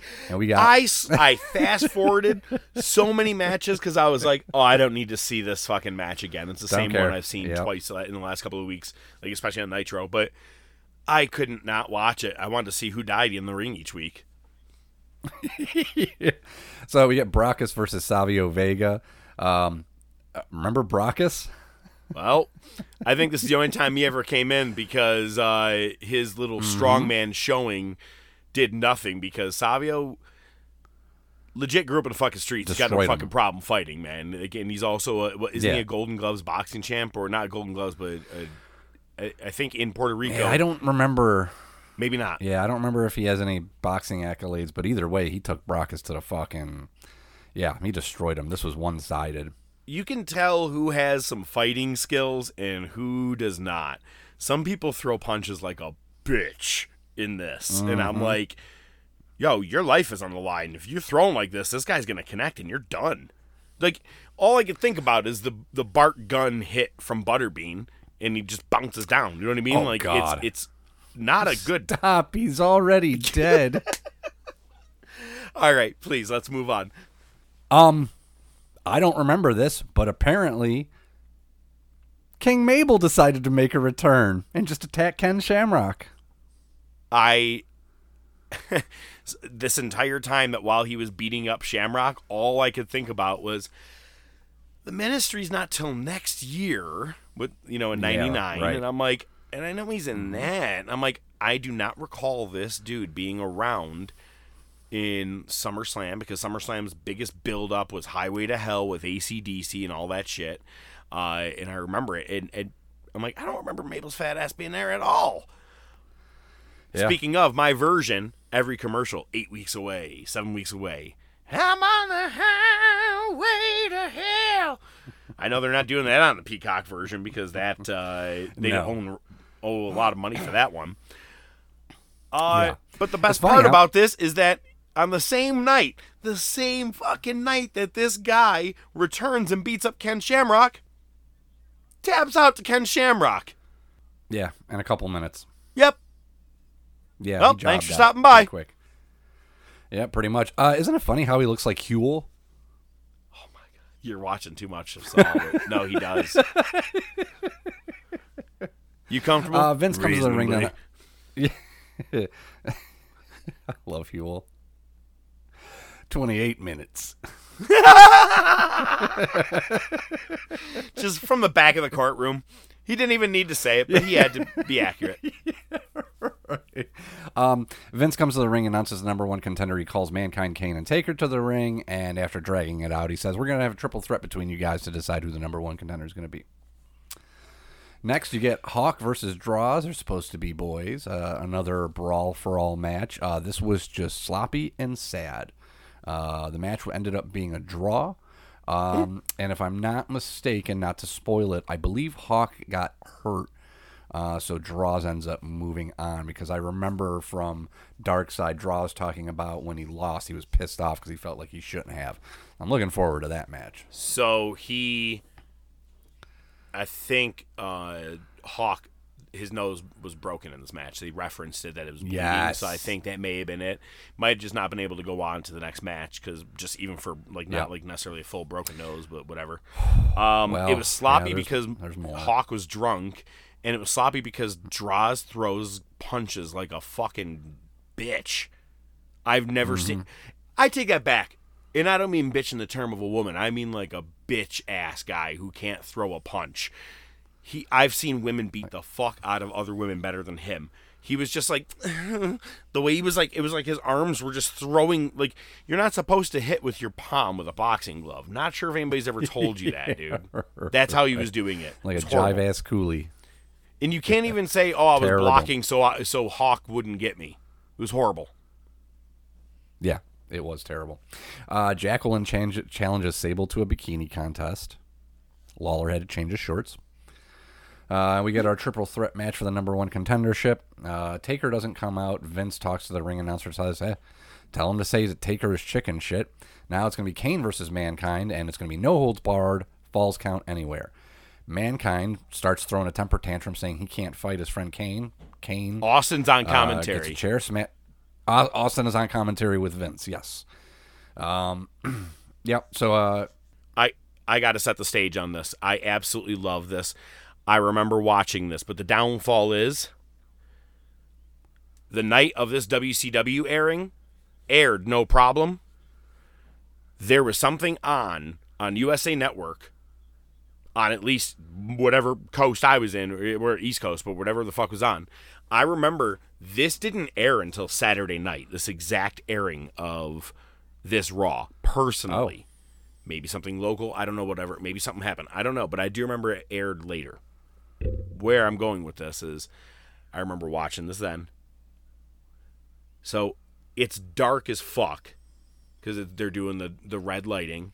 Kane and Mankind are there, but Mankind is sitting on the outside up against the steps, saying he doesn't want to do it, and how he's sitting there, and the Vince says ring the bell. Kane goes over and just grabs a chair while Mankind's sitting there and just wails the fuck out of his head once, which is, you know, hitting the steps and his head, of course. Rolling him in the ring, pin. Kane is your number one contender. And Austin looks pissed off. He's like, "What the hell?" Like, and they and he goes, and you hear Vince, "Oh, he's the winner." And no sooner that the pin happened, they quickly turn the lights on. I'm talking like within a second of that pin. The lights are on, and as they're just showing the reaction of Stone Cold and Vince, they now quickly, just quickly enough, get back in time. The mask is already half off. It's Undertaker. He rips the fucking mask off. He was Kane.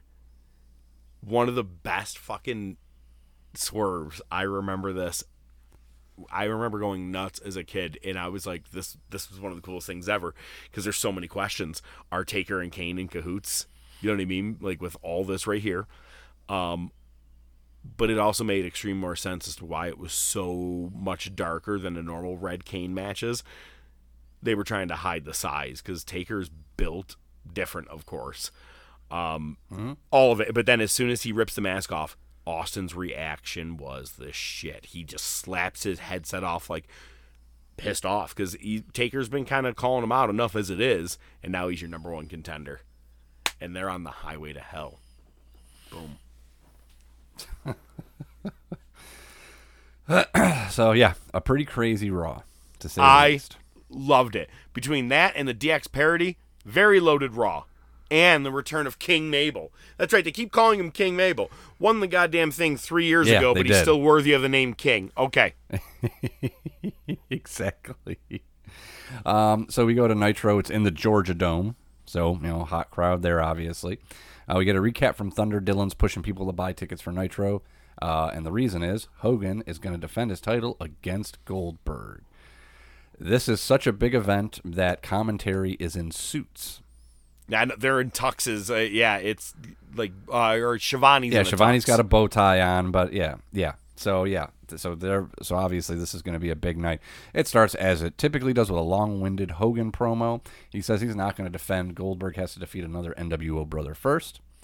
Uh, and we see Buff Bagwell are arriving. He's in a neck brace and being pushed around in a wheelchair by Judy. Uh, for those of you who don't know, I'm not telling you who Judy is. You should know. um, next, you get a DDP Karl Malone promo. Malone with the line of the night to Dennis Rodman. I'm gonna knock the paint out your hair, boy.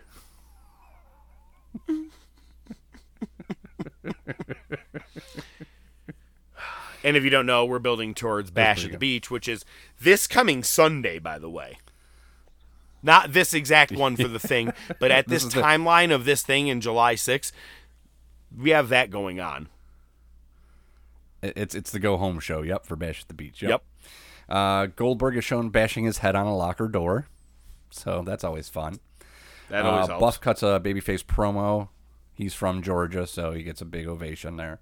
Uh, Scott Hall returns. He still does not look right. Doesn't look terrible, but still doesn't look right. Uh, and uh, Hall is the one that Goldberg has to face. Uh, Malone and DDP keep Hall from powdering, and Goldberg beats him. There you go. and So this was a U.S. title match. defense, by the way. for against Scott Hall. Yeah, it was his. He was Oh, defending his U.S. title during this match. Oh, I did not realize that. Uh, all right. Well, so throughout the show, they've been showing milestones of uh, Goldberg's career. Um, and we get Goldberg versus Hogan. Hennig, Hennig comes to the ring. At one point, DDP and Malone stop him. Malone hits a cutter. Uh, Goldberg, spear, jackhammer. Heenan is freaking the fuck out. Big pop. I mean, talk about pulling the trigger. they they're they're like, fuck it, we're not waiting around. We're just gonna do it. Well, and I don't think people realized. eh, A lot of people, you know, talk about the history of this night. Everybody's like the night in Georgia Dome where uh, Goldberg beat Hogan. Many people may not remember the dude pulled double duty for the night, you know, defending a championship and then going on and winning another championship. There may never be another pop like that ever again, man. I, I've never seen a pop so huge when someone won the championship as much as I mean like people were jumping. And and Heenan's not he wasn't lying. He goes, This place is gonna erupt when he lifts him up and he did and the crowd I mean they were already loud. They got louder. Like it was fantastic. Yeah. Eh, Heenan sold the shit out of it. Your career's on the line. Do it. Oh, do did. it. Do it. I was like, it's, and that's a good guy that he's doing it for. He never sells that way for a Right. fucking baby face. It was awesome. Yeah. So uh, yeah, uh, again, I just you talk about pulling the trigger. They fucking did it. I mean, They did something right. Got to give them something. So as we mentioned, uh, go home show for Bash at the Beach was July twelfth, nineteen ninety eight. Uh, opens up with Saturn versus Raven. Um, Saturn uh, botched a move, uh, but he recovered quick. He slipped off the top rope and then he just hit a drop kick. Commentary sold it well. It was it was a mistake. It was it was a mistake, and uh, Saturn did a really good job covering it. What he didn't do a good job of was Raven puts a table on the floor. I'm sorry. Saturn sets up a table, puts Raven on the table. You know, they're on the floor. Then Saturn puts another table on top of that table, so Raven is between two tables. He goes to the top rope. Kanyon comes out, pulls Raven off the table. Clear view of Saturn. Saturn gets to the top after Raven's already gone. Saturn looks right down where Raven is not and just tries to jump through the tables anyway. He just jumps through the tables. Best part is he overshot it and just slid right off of it. Well, I mean, I'm up here. Uh, fuck it, I'm doing it. Maybe he couldn't see because of that second table. Maybe it was blocking his view. Doesn't he have a wonky eye? I don't know. He probably did after that. He did after this bump. Uh, yeah. So anyway, Kanyon's acting like he's siding with Raven, but he hits a flatliner on the chair to him. Riggs rolls in Saturn, and Lodi then rolls Raven on top. They only get a two count. This was a shit show. Raven won shortly after. It- this was not a good opening match. Uh, next match was Kidman versus Juvi. Juvi won. That should have opened the show. All right. Stevie Ray versus Chavo. Chavo has a tiger inner tube and a super soaker. He's facing Eddie later in a hair versus hair match. It's actually the next match. Eddie uh, comes to the ring. Uh, Chavo stalls. He reaches out to shake the hand of Stevie Ray. They shake hands, and Chavo just drops to his knees and submits. His hand was too strong. Handshake was way too fucking strong. What's all right? My only issue with this, okay, is uh, and Chavo goes, well, well before the match he goes, this is for you, Eddie, because the whole thing is, is he's facing Eddie and he's like, but if this is what you want, I'll face you. But he, but he's it's like a weird psychotic mode that Chavo's in, and but he goes, this match is for you, Eddie, and then he does the submission right there, like you just said, he submits to the handshake, and then he goes, "All right, Eddie, come on now. That now it's time. Let's go. Come on, get in your ring." My only issue with this is Stevie Ray is pissed the fuck off and yelling at the referee. He's like, "But he was, he was shaking my hand." You won, dude, and you didn't do anything. Go home. right. It was bothering me that he was. It was just really weird that he did that, especially for how the next couple of weeks are about to go. Anyway, it was just a weird. I didn't. I didn't care for it. Yeah. But Stevie Ray over the next couple weeks. Yeah. Yes, but Eddie and Chavo delivered a great match at Bash of the Beach. Yeah, it was a good match. The only my problem with this was because you know they had the scissors, the pair of scissors, right? And at one point, uh, who the fuck had Chavo had him, and he he throws his arm back right in front of fucking Lil Naitch, almost stabs him there, and then Lil Naitch just grabs it, and then they do a roll up from there. I'm like, should you have done all of that while holding a pair of fucking scissors? And we're not talking like you know a pair of office scissors. We're talking like a fucking pair of metal, fucking sharp pointed, heavy duty scissors. They look like. Are you sure they were? maybe they were gimmick just so somebody. Yeah, they might have been gimmicked, but still, it was kind of fucked up. But anyway, yeah, Eddie gets the win on the roll up. Uh, Chavo grabs the, the clippers and tells Eddie to sit, and then Chavo just starts shaving his own head while laughing, and Eddie just leaves. And it's great. The crowd's loving it. Chavo's squirting everybody with the super soaker. Um, it, it was something else. You know, we've seen a lot of times in hair matches that sometimes those clippers get gummed up. Uh, but uh, Chavo did a pretty good job of. Uh, He did all right with hair- it. for the most part. Yeah, he did pretty good. He didn't.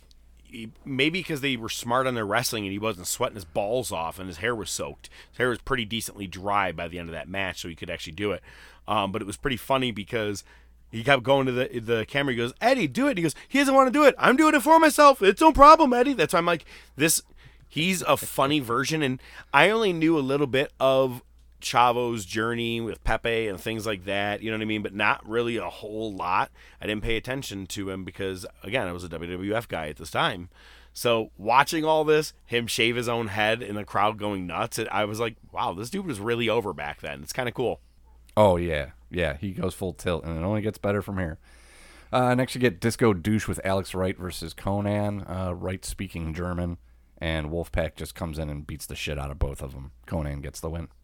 Best thing I've seen Disco Inferno Uh, next- involved in.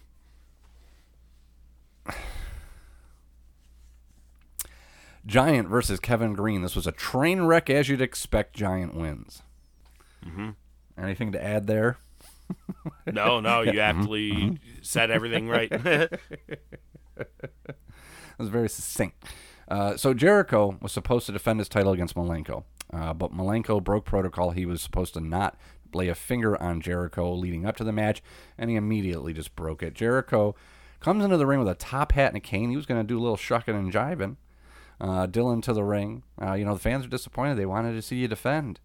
You know, we found some guy. We found some local guy. He hasn't wrestled in six months. You know, he's selling it short to Jericho. Jericho's like, yeah, yeah, go ahead, make it D- DQ. Bring out this jobber. I got some time to kill. It's fucking Rey Mysterio, which we haven't seen for like six months or something. Uh, Yep. He had a knee surgery. He's got the brace on. Uh, Mysterio reverses the Lion Tamer into a pin, wins the fucking title. Malenko chases Jericho to the back, but Jericho runs right into Arn Anderson, who holds him just long enough for Malenko to get his hands on him and beat the shit out of him. Very cool to see. Not Arn the back. last Arn. Next, you got Bret Hart versus Booker T for the TV title. Booker goes for the tope. Bret hits him with a chair. It's a DQ. Bret works the bad knee, figure four on the post. He flips the ref off, which is great. Uh, Stevie Ray doesn't come out for a save until like after a minute or two of Bret having that hold on on the post. Uh, Stevie's like, no, he doesn't need the medics. He doesn't need the medics. Okay, you know, he'll walk out of here. And Booker's like, fuck that. Where's the doctor? Basically, what happened. It was I ain't weird. walking. Like I, I get what they were doing. It was just weird. Yeah, I know, right? It's like bullshit. Get over here, help me.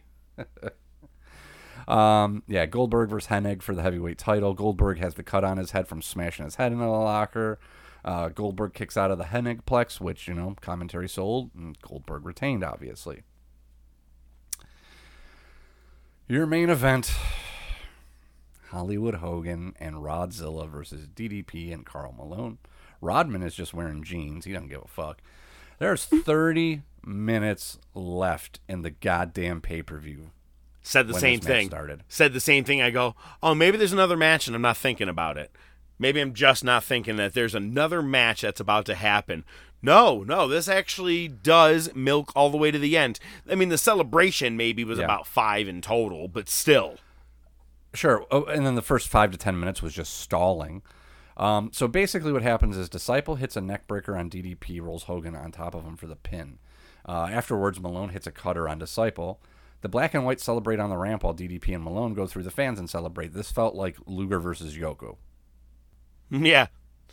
Celebrating the count out, basically. You're right.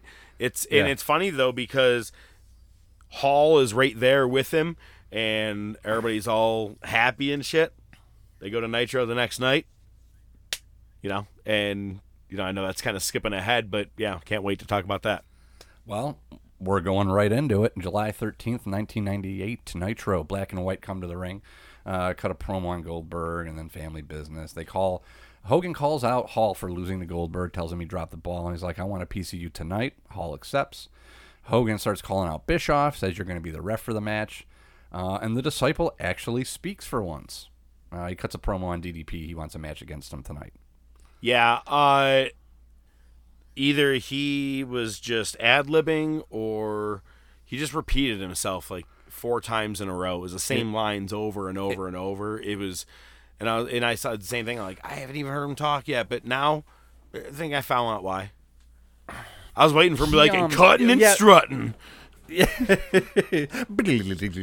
um, he, I listen. We never thought of him as as an exceptional promo, but he wasn't that bad. I'm almost wondering if Hogan just got long long winded and lost his place, and disciples like, oh, I'll fill in here. Let me just do a little riffing, you know, and it didn't go well. Who who knows? Either work. way, it didn't fucking work out very well. Uh, next, you get Rude and Hennig on the ramp. Rude says he wasn't at the bash at the beach because somebody canceled his flight. Hennig says, I found Goldberg's weakness, and uh, I don't need you at ringside. No offense. I, I'm going to take care of this myself. And they have that kind of weird back and forth.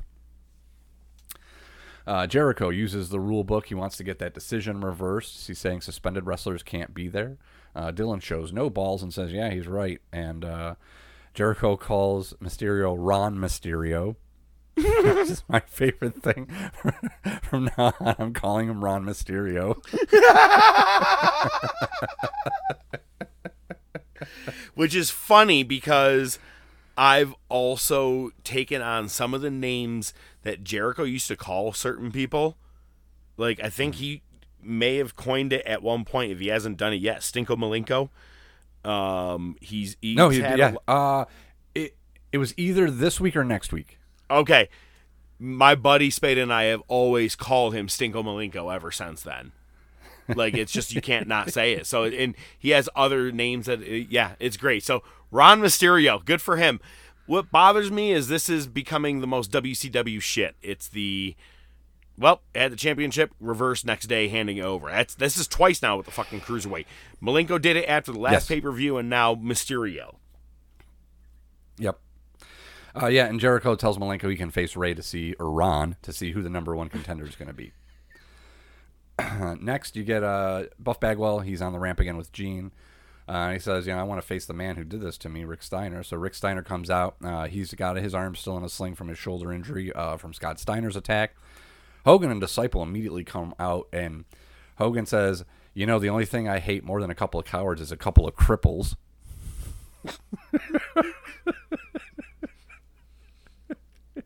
A good line. you, you can't even laugh. You just have this disappointed look like, God damn it. and Hogan just shoves Bagwell right out of the fucking wheelchair. Um, yeah, so a lot of heat there. I didn't Uh, like let's it. see. Stevie Ray comes to the ring and he's carrying the TV title. All right. Uh, Booker's in the hospital from last night, and uh, you know they ask him why are you uh, why are you carrying that title? Well, Booker gave me power of attorney, uh, and he has a match against Rick Martel and uh, you know defends against him. Martel coming back after a knee injury. Haven't seen him in a while. Uh, next, you get Ron Mysterio versus Dean Malenko for the number one contender. Uh, Jericho, Jericho attacks Malenko with a title rig. Ron gets the win. Damn it! See, I'm gonna have to keep typing it. Ron. Uh, DDP interferes in the Hogan Hall match. Uh, hits a cutter on Bischoff. Nash makes the save uh, for DDP. Hall and Nash do too sweet. The crowd fucking pops, and then Hall turns again. Right, right it just turns right back on him. it was that moment of like, yes, they're back together. Oh no. Yeah, it was a good one. And then he's so he's re-siding with Hogan, and to Hogan he's like, "Okay, you showed your loyalty, brother." Ugh, Yeah. hated it. Yeah. Annoying. And then your main event is Hennig versus Goldberg again for the world title again, and it was literally a one minute squash. One. I don't think I've ever seen Hennig lose that quick. Nope, it was bullshit. No wonder you look so mad on the way to the ring. Yeah, right. Yeah, Yeah, he's still got some. He, and we know he's still got a few years left in him. Yeah. He probably could have went longer if he didn't fucking die unexpectedly. You know, but damn shame. Anyway, we'll go to Raw now, and I don't fucking remember this at all. The show opens with Shawn Michaels. Nah. Someone ran out of pill money. He goes right to comment. Yeah, well, it, well, well, that too, because he makes a comment. Uh, he goes right to commentary, and that's where he's going to stay for the night. Uh, and he says, "Yeah, you know, I saw our fans getting obliterated by the competition, so I figured I might as well show up." Basically saying we're getting our asses kicked in the ratings, probably after the Goldberg uh, winning the title. And he's like, "Oh fuck it, how can we get the numbers up? Oh, bring fucking Shawn back. He can sit on commentary." Got the pop, you know. He got Yeah. the ovation, but uh, yeah. So we get uh, Taker versus Vader is our first match. Uh, Bearer, Kane, and Mankind are at ringside. Taker wins. Mankind goes for a chair shot, but Kane stops him. And then Kane attacks Vader with the chair. And Shawn Michaels goes, I'm completely lost. You're not the only one. You're not the only one. Uh, next, we get our uh, another brawl for all match. It's Bart Gunn versus Bob Holly. For those of you who don't remember, they are a tag team right now. They are the new Midnight Express, and they mention that Cornette has resigned as the manager of the Midnight Express. So they meet at the middle of the ring and get the rules, shake hands, whatever. And as Gunn is walking away, Holly shoves him. Now that might have just been them, just you know, being partners and just being like, hey, let's let's let's give this a little flair here because you know, um, yeah, Gunn beat the shit out of him. uh, and huh? I was gonna say, Or- or, is it Hardcore Holly being about to be Hardcore Holly? Because I mean, this is the end of It- bodacious Bart and bombastic Billy or whatever the fucking name is, or uh, Bob. Yeah, close enough. So, yeah, that shove to the face. I don't know if because I mean, if these things are unscripted, I wonder if the shove to the face was real or not. I kind of had that thought, but well, who knows? well, here's the thing: the, the part, yeah, the thing that I think was more of a shoot was after the decision, Holly went after him, and they started. It, was- it turned into a pull apart, and you can hear Holly go, "Come on, you dick!" And I mean, because Bart Bart landed some shots. You know, Bart didn't hold back. Bart went after him. And fucking, you could tell that dude knew how to fight because this was the best He was best fucking match or bout punches. so far out of all of them. I think so. Yeah, I agree. Totally. Well, you mentioned him earlier, and now he's on commentary. Jason Sensation. Um, he is fucking great. He did. Uh, he's he. They told him to do Owen, uh, and then he does Bret. And Shawn Michaels go, "Who was that? Some mid Carter?" And then he did a Shawn Michaels impression and an Undertaker And a impression Taker and a Stone Cold and impression. Austin. Yeah, he was fucking good. He was really good. Um, Nations backstage, they respond to the parody. Owen says, "I will enough. enough is enough. it's time for a change."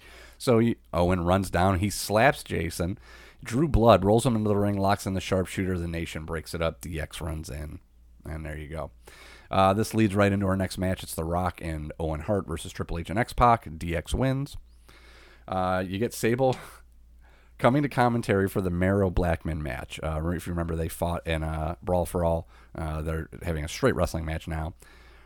As Sable starts to sit down, Shawn Michaels goes, Jennifer, anything I say about her is just complimentary. I'm guessing he was talking to his wife. That's a pretty good line. I didn't catch it. I must have missed it. I was like, ah, I'll just fast forward a little bit through this one. That's a good one. Yeah, that's pretty good. Uh, let's see. You get Kane and Mankind versus the New Age Outlaws for the tag titles. Uh, DX and the Nation fight on the ramp. D'Lo hits the splash on Road Dog, Mankind, and Kane win the fucking titles. Uh, Triple H is backstage with Vince. Uh, says, you know, we need some refs that can keep control. You know, you need to do something about this. Uh, next, you get Val Venis showing Yamaguchi uh, Val's newest video. And it's blurred. He's, you know, getting some attention. And the cover comes off, and it's Mrs. Yamaguchi. You know, shit like that will get your pee pee choppy choppy. but what do I know? What do I know? Vince calls Taker to the ring, wants to know if Kane helped Taker, if they're in cahoots. You're going to hear that word a lot cahoots. Um, Taker says, You know what? You can go to hell. Glass breaks. Austin wants to know as well. Taker tells him, Well, you can go to hell too. Then DX shows up in the ring. Hey, Vince, we want some answers. We want a rematch tonight. You'll find out if Taker and Kane are in cahoots. We're going to have three refs. We want a rematch for our tag titles, and we want three refs. We want the ref inside and two enforcers on the outside. Those enforcers are going to be Taker and Austin. And Vince is like, hey, that's a pretty fucking good idea. And you know what I said? That's a pretty fucking good idea. I actually I I like the whole segment, all of it, and it's showing Triple H becoming full leader, a little more into his own. And then after getting what he wants, he goes, "And by the way, Vince, we got two words for you. Suck it." And the whole crowd does it. It was just getting what you want and then still saying "suck it." Absolutely. Absolutely. Uh, and actually, Godfather versus Dan Severn, Brawl for All. Uh, this was another sloppy one. This is this this match was the prime example of why this should not have happened. The crowd wasn't happy. I don't think Severn was happy. Uh, Severn did get the win mostly on takedowns. Uh, this is the match where they weren't sure which who got the takedown. You know, somebody initiated, but the other person ended up on top. So who got it? Um, you know, not to fucking, you know, spoil kayfabe here and, and jump ahead, but Severin fucking is like, this is a shit show and I'm not going to have my name uh, on this. I'm out. Uh, and Godfather ends up fucking advancing to, to take Severin's place. Yep. Because he, because being an accomplished, one of the greatest UFC or MMA fighters of all time, yeah, you kind of don't want the stink of this weird fucking tournament on you. So, Yeah. But also, then why couldn't you take Godfather out? And just replace him with somebody else?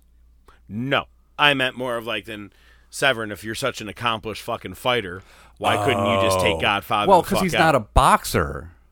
Because it wasn't MMA. It was you can box, you can Oh. throw punches, and you can take down. You know what I mean? Just he was a he was a grappler. Yeah, so he couldn't lock on a fucking chokehold. So grapple this, whatever. that's when we're done. I will my own, not yours. so main event, it's the rematch for the tag titles. how Uh. Kyoto takes two ref bumps. Uh, Austin goes to count after Road Dog uh, makes a pin. Taker pulls him out at two. Kane goes for a pin. Taker immediately rolls back into the ring to start counting. Austin pulls him off. Kane attacks Austin. Taker attacks Mankind. The Nation and DX come out, and we get stunners and choke slams for everybody to end the show. And the next week, There it is. The next week. Well, the next week would be the July twentieth show. Uh, it would have also happens to be my twentieth birthday at this point. oh well, So, happy birthday! There. Both then and now. Thanks. The, the then and now, forever, together.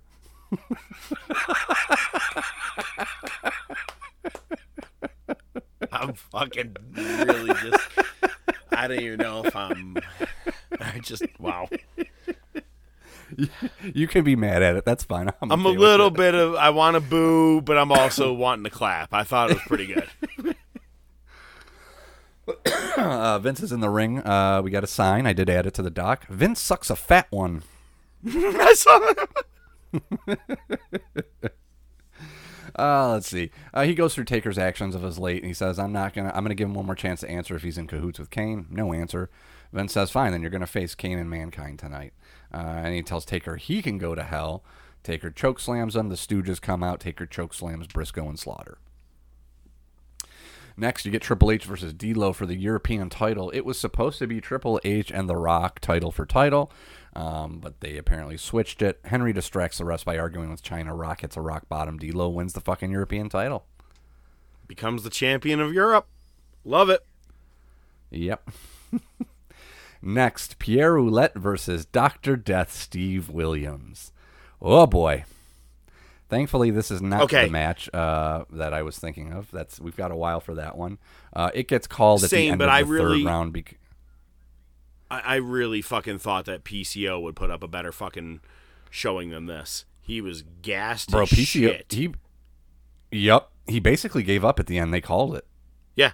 Like with 13 seconds left, Yeah. he goes, the ref's like, Do you want to continue? He's like, No, I'm good. Yeah, I'm, I'm fine. I'm going to go. right? Dr. Death is another one of those guys where he just fucking went tilt. He's like, listen, I don't care if I like you or not. I'm going to fucking murder you. Right? And and the whole thing was Jim Ross just putting uh, Dr. Death over. Uh, Yeah. Okay, and there's also this. PCO can see out of both of his fucking eyes. Gimmick or no gimmick, you put him at a disadvantage by making him wear the eye patch. Yeah. Oh, 100%. And and when it comes to boxing, you don't kind of don't want to do that. That's that's kind of what I'm saying.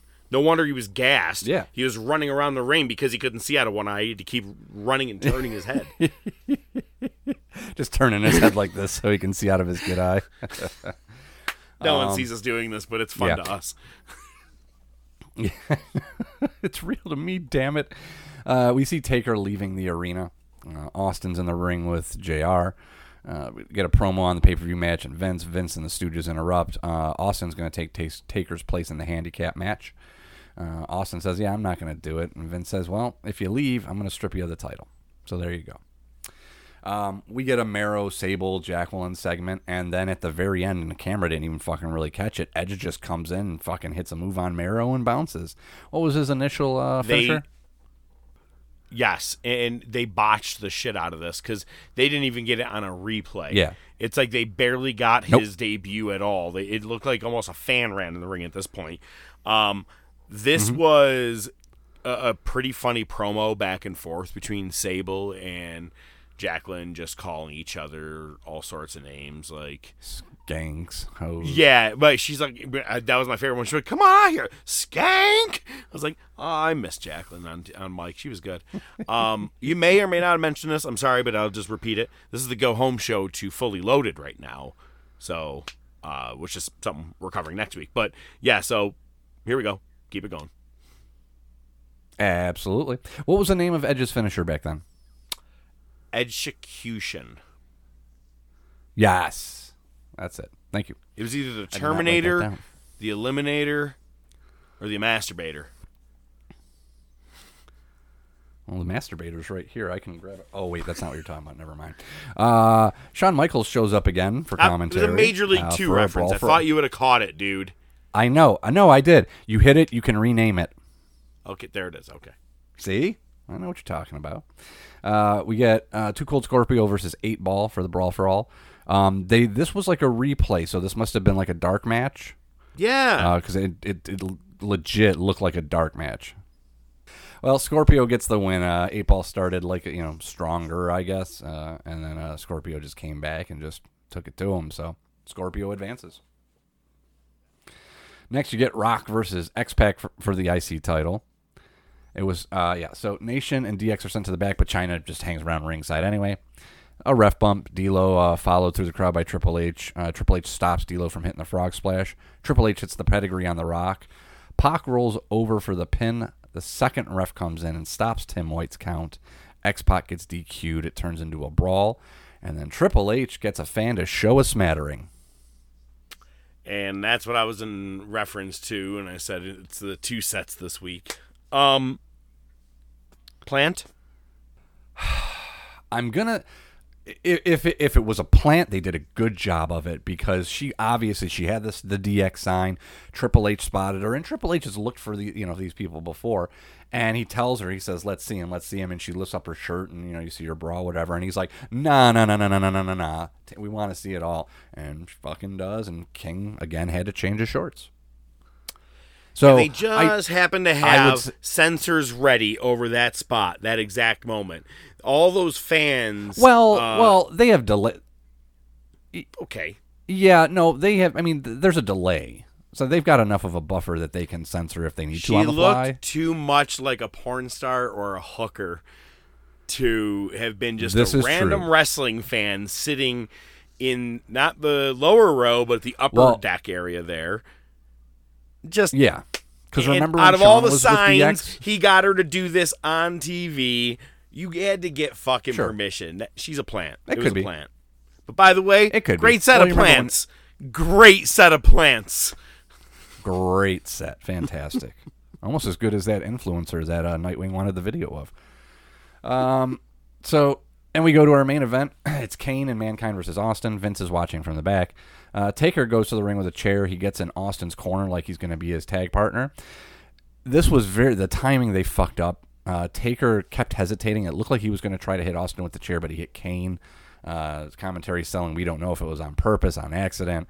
Uh, Austin hits Mankind and Taker with the chair, and that's how we go off the air. Can you believe it? We're almost there.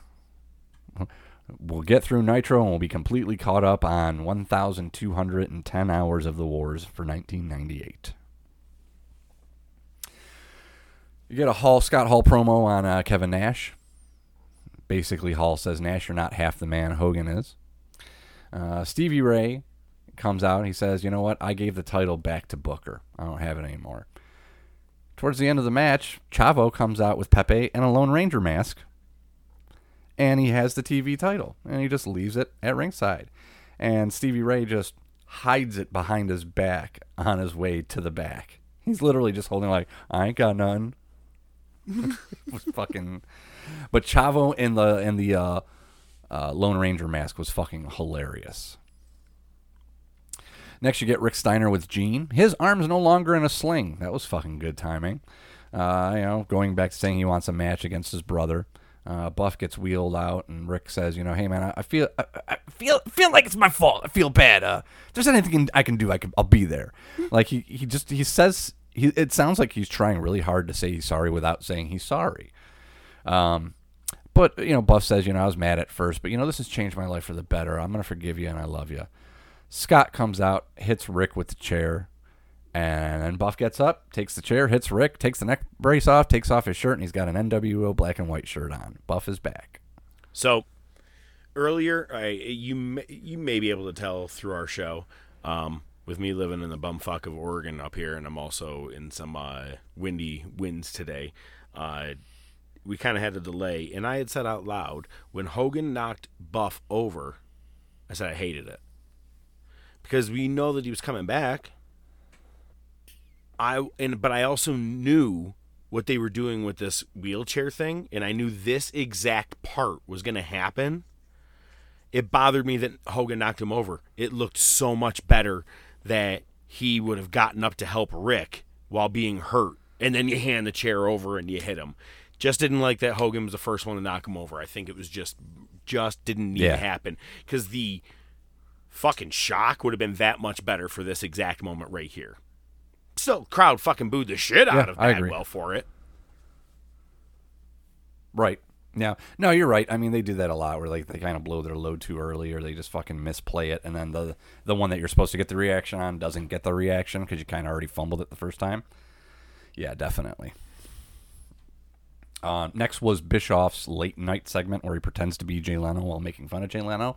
I didn't watch. I skipped right past it. Anything you want to say about that? Uh, he had a couple of really, really bad jokes, and it was all plant uh, in, or uh, overdubbed uh, laughter sounds and shit. La- laugh tracks. Laugh tracks. Yep. Horrible.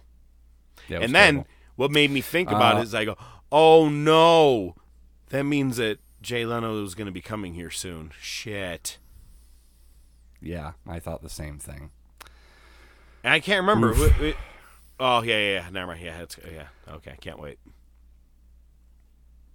Yeah, we get an emotional interview from Nash uh, from past week's Thunder. Uh, the interview freezes, cuts out technical difficulties. Hall's shown getting out of the production truck, so there you go. Nash confronts him. They fight. Black and White Swarm Wolfpack comes out, and it's just a big brawl. Bret Hart goes to commentary, talking about how he's going to beat DDP's ass. The two of them are supposed to have a match. Apparently, Goldberg vacated the U.S. title, so it's going to be Bret versus DDP for the U.S. title. Yep. Uh, and we see DDP shown backstage. He's been beaten down. Konnan's trying to get help for him. Uh, Bret heads to the ring anyway, and Dillon says like, uh, "Hey asshole, he's hurt. You're you're not having a match." Oh, okay. So next we get Nash and Sting versus Hall and the Giant for the tag titles. Bret interferes. Giant and Hall win. New tag champions. Um, this is the best segment of the show in my opinion because Muta is there tonight. And Yeah. the great Muta and Masahiro Masahiro Chono, who are uh, still part of the Black and White, and they're taking on Das Douchebags, which is Alex Wright and Disco Douchebag.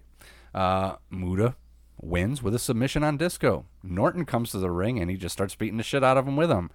This is the best segment yet. Again, you get great Muta. You actually got to watch him wrestle. He actually gets the win with a submission, like you might expect. And Scott Norton, who is a big star in New Japan Pro Wrestling, also just is like, yeah, what's up, guys? I'll beat the shit out of him. And Disco got his ass kicked. Good stuff. And there's that too. There's that too. Uh, we see the Nitro Girl showing a smattering as well. Uh, trainer comes out to interrupt and get Kimberly because her husband's had the shit beat out of him. Um, Hogan, another rambling promo. Uh, you get Konnan with uh, Antoine Carr, who's on the Jazz, I think, uh, versus Eddie. Chavo comes out dressed like Konnan and acting like him, has Pepe with him, and Konnan just attacks Eddie with Pepe. Orale, Holmes, right?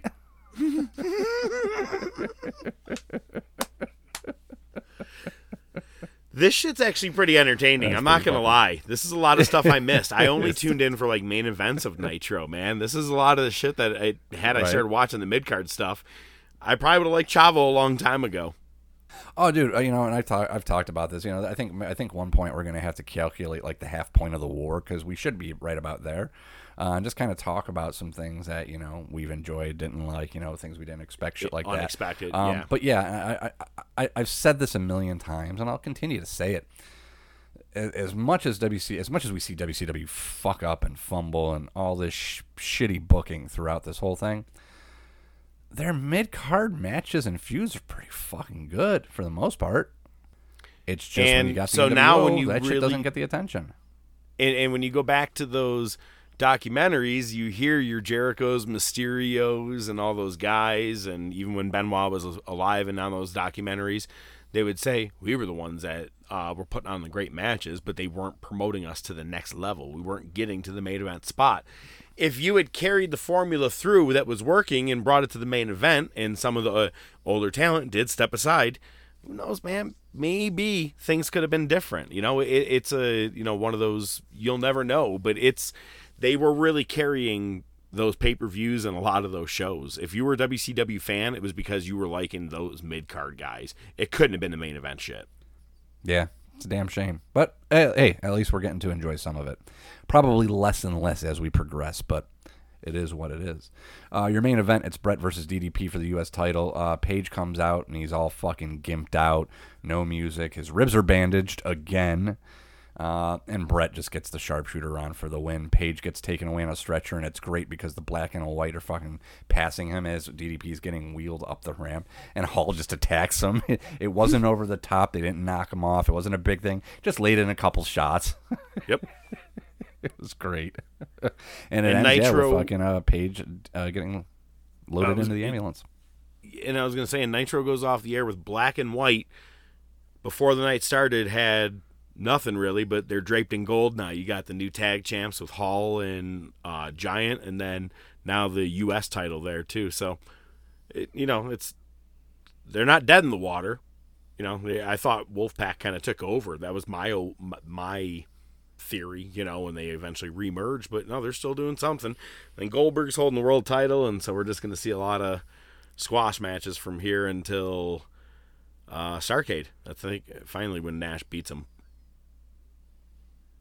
We have to go all the way to then. Holy shit, that's a long time to watch a lot of Goldberg matches. yeah, I know, right? Well, the good news is we're caught up on the wars, man. That's not bad. Whew. All right, so Walter White is living in Albuquerque, and I'll fucking kill you. yo, I say, do you realize we are still on this? eh, Yo, we're, we're on season two, motherfucker.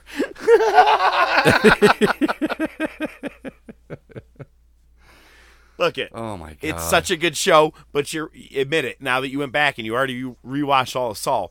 It's just so good, man. Like that It time. It's just kidding. fantastic. Thanks for listening to the Top of Wrestling podcast. We're glad that you were back with us this week, and we're back next week. Well, kind of. I think that you are. Are you on vacation next week? Is that the, is that what the jig is?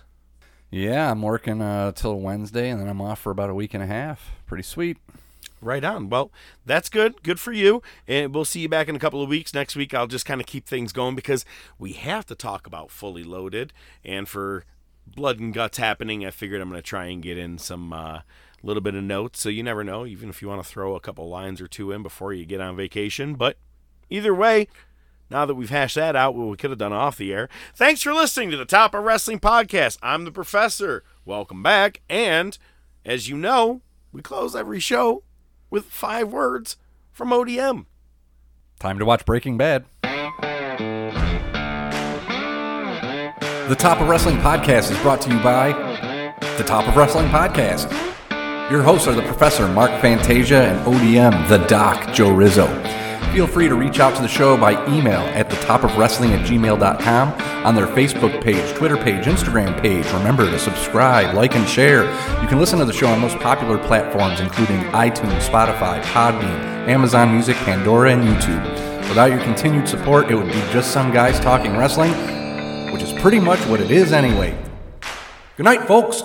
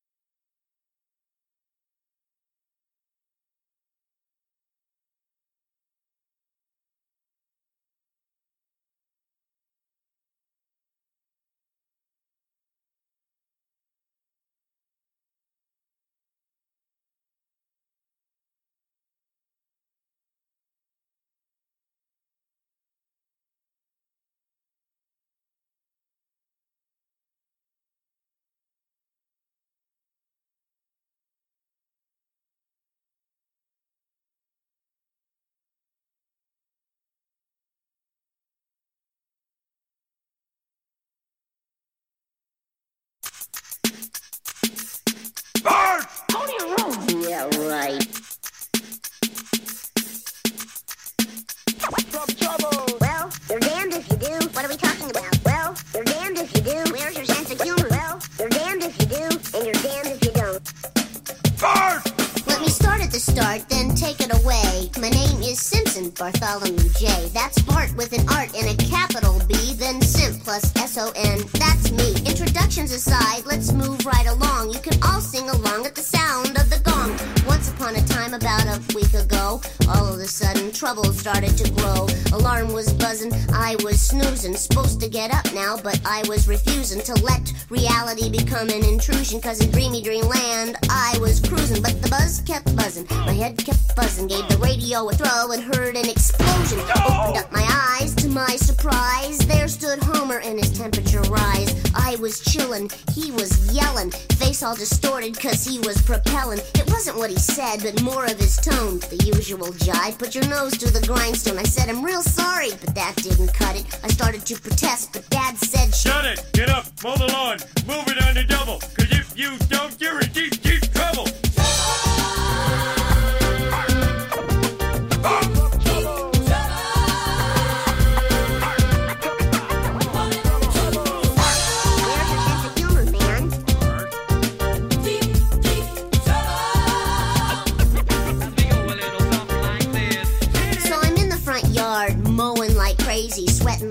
Pig, and the sun is blazy. Homer's in the driveway, getting in the car with mom and Lisa. Hope they're going real far. Then dad yells, and I go, yo! He goes, You done yet? and I go, no. So he goes, Oh, you're too slow! so I step on the gas to speed up the mow. Didn't see that sprinkler underneath that tree. Wham! Raining on me. I go, whoa! Homer goes, No! My thanks after working my butt off. Homer revs the motor and they all start to put off. Soaked to the bone, standing in a puddle. No one needs to tell me I'm in deep, deep trouble.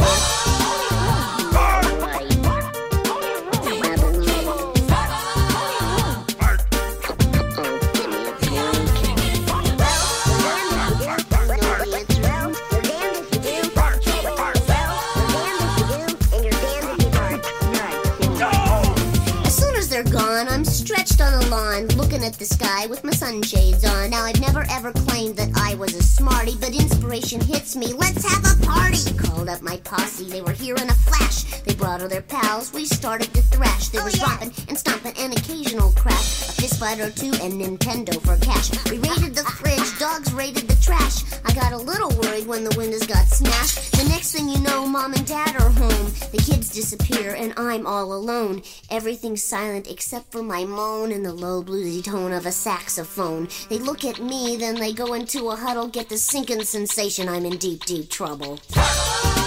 There's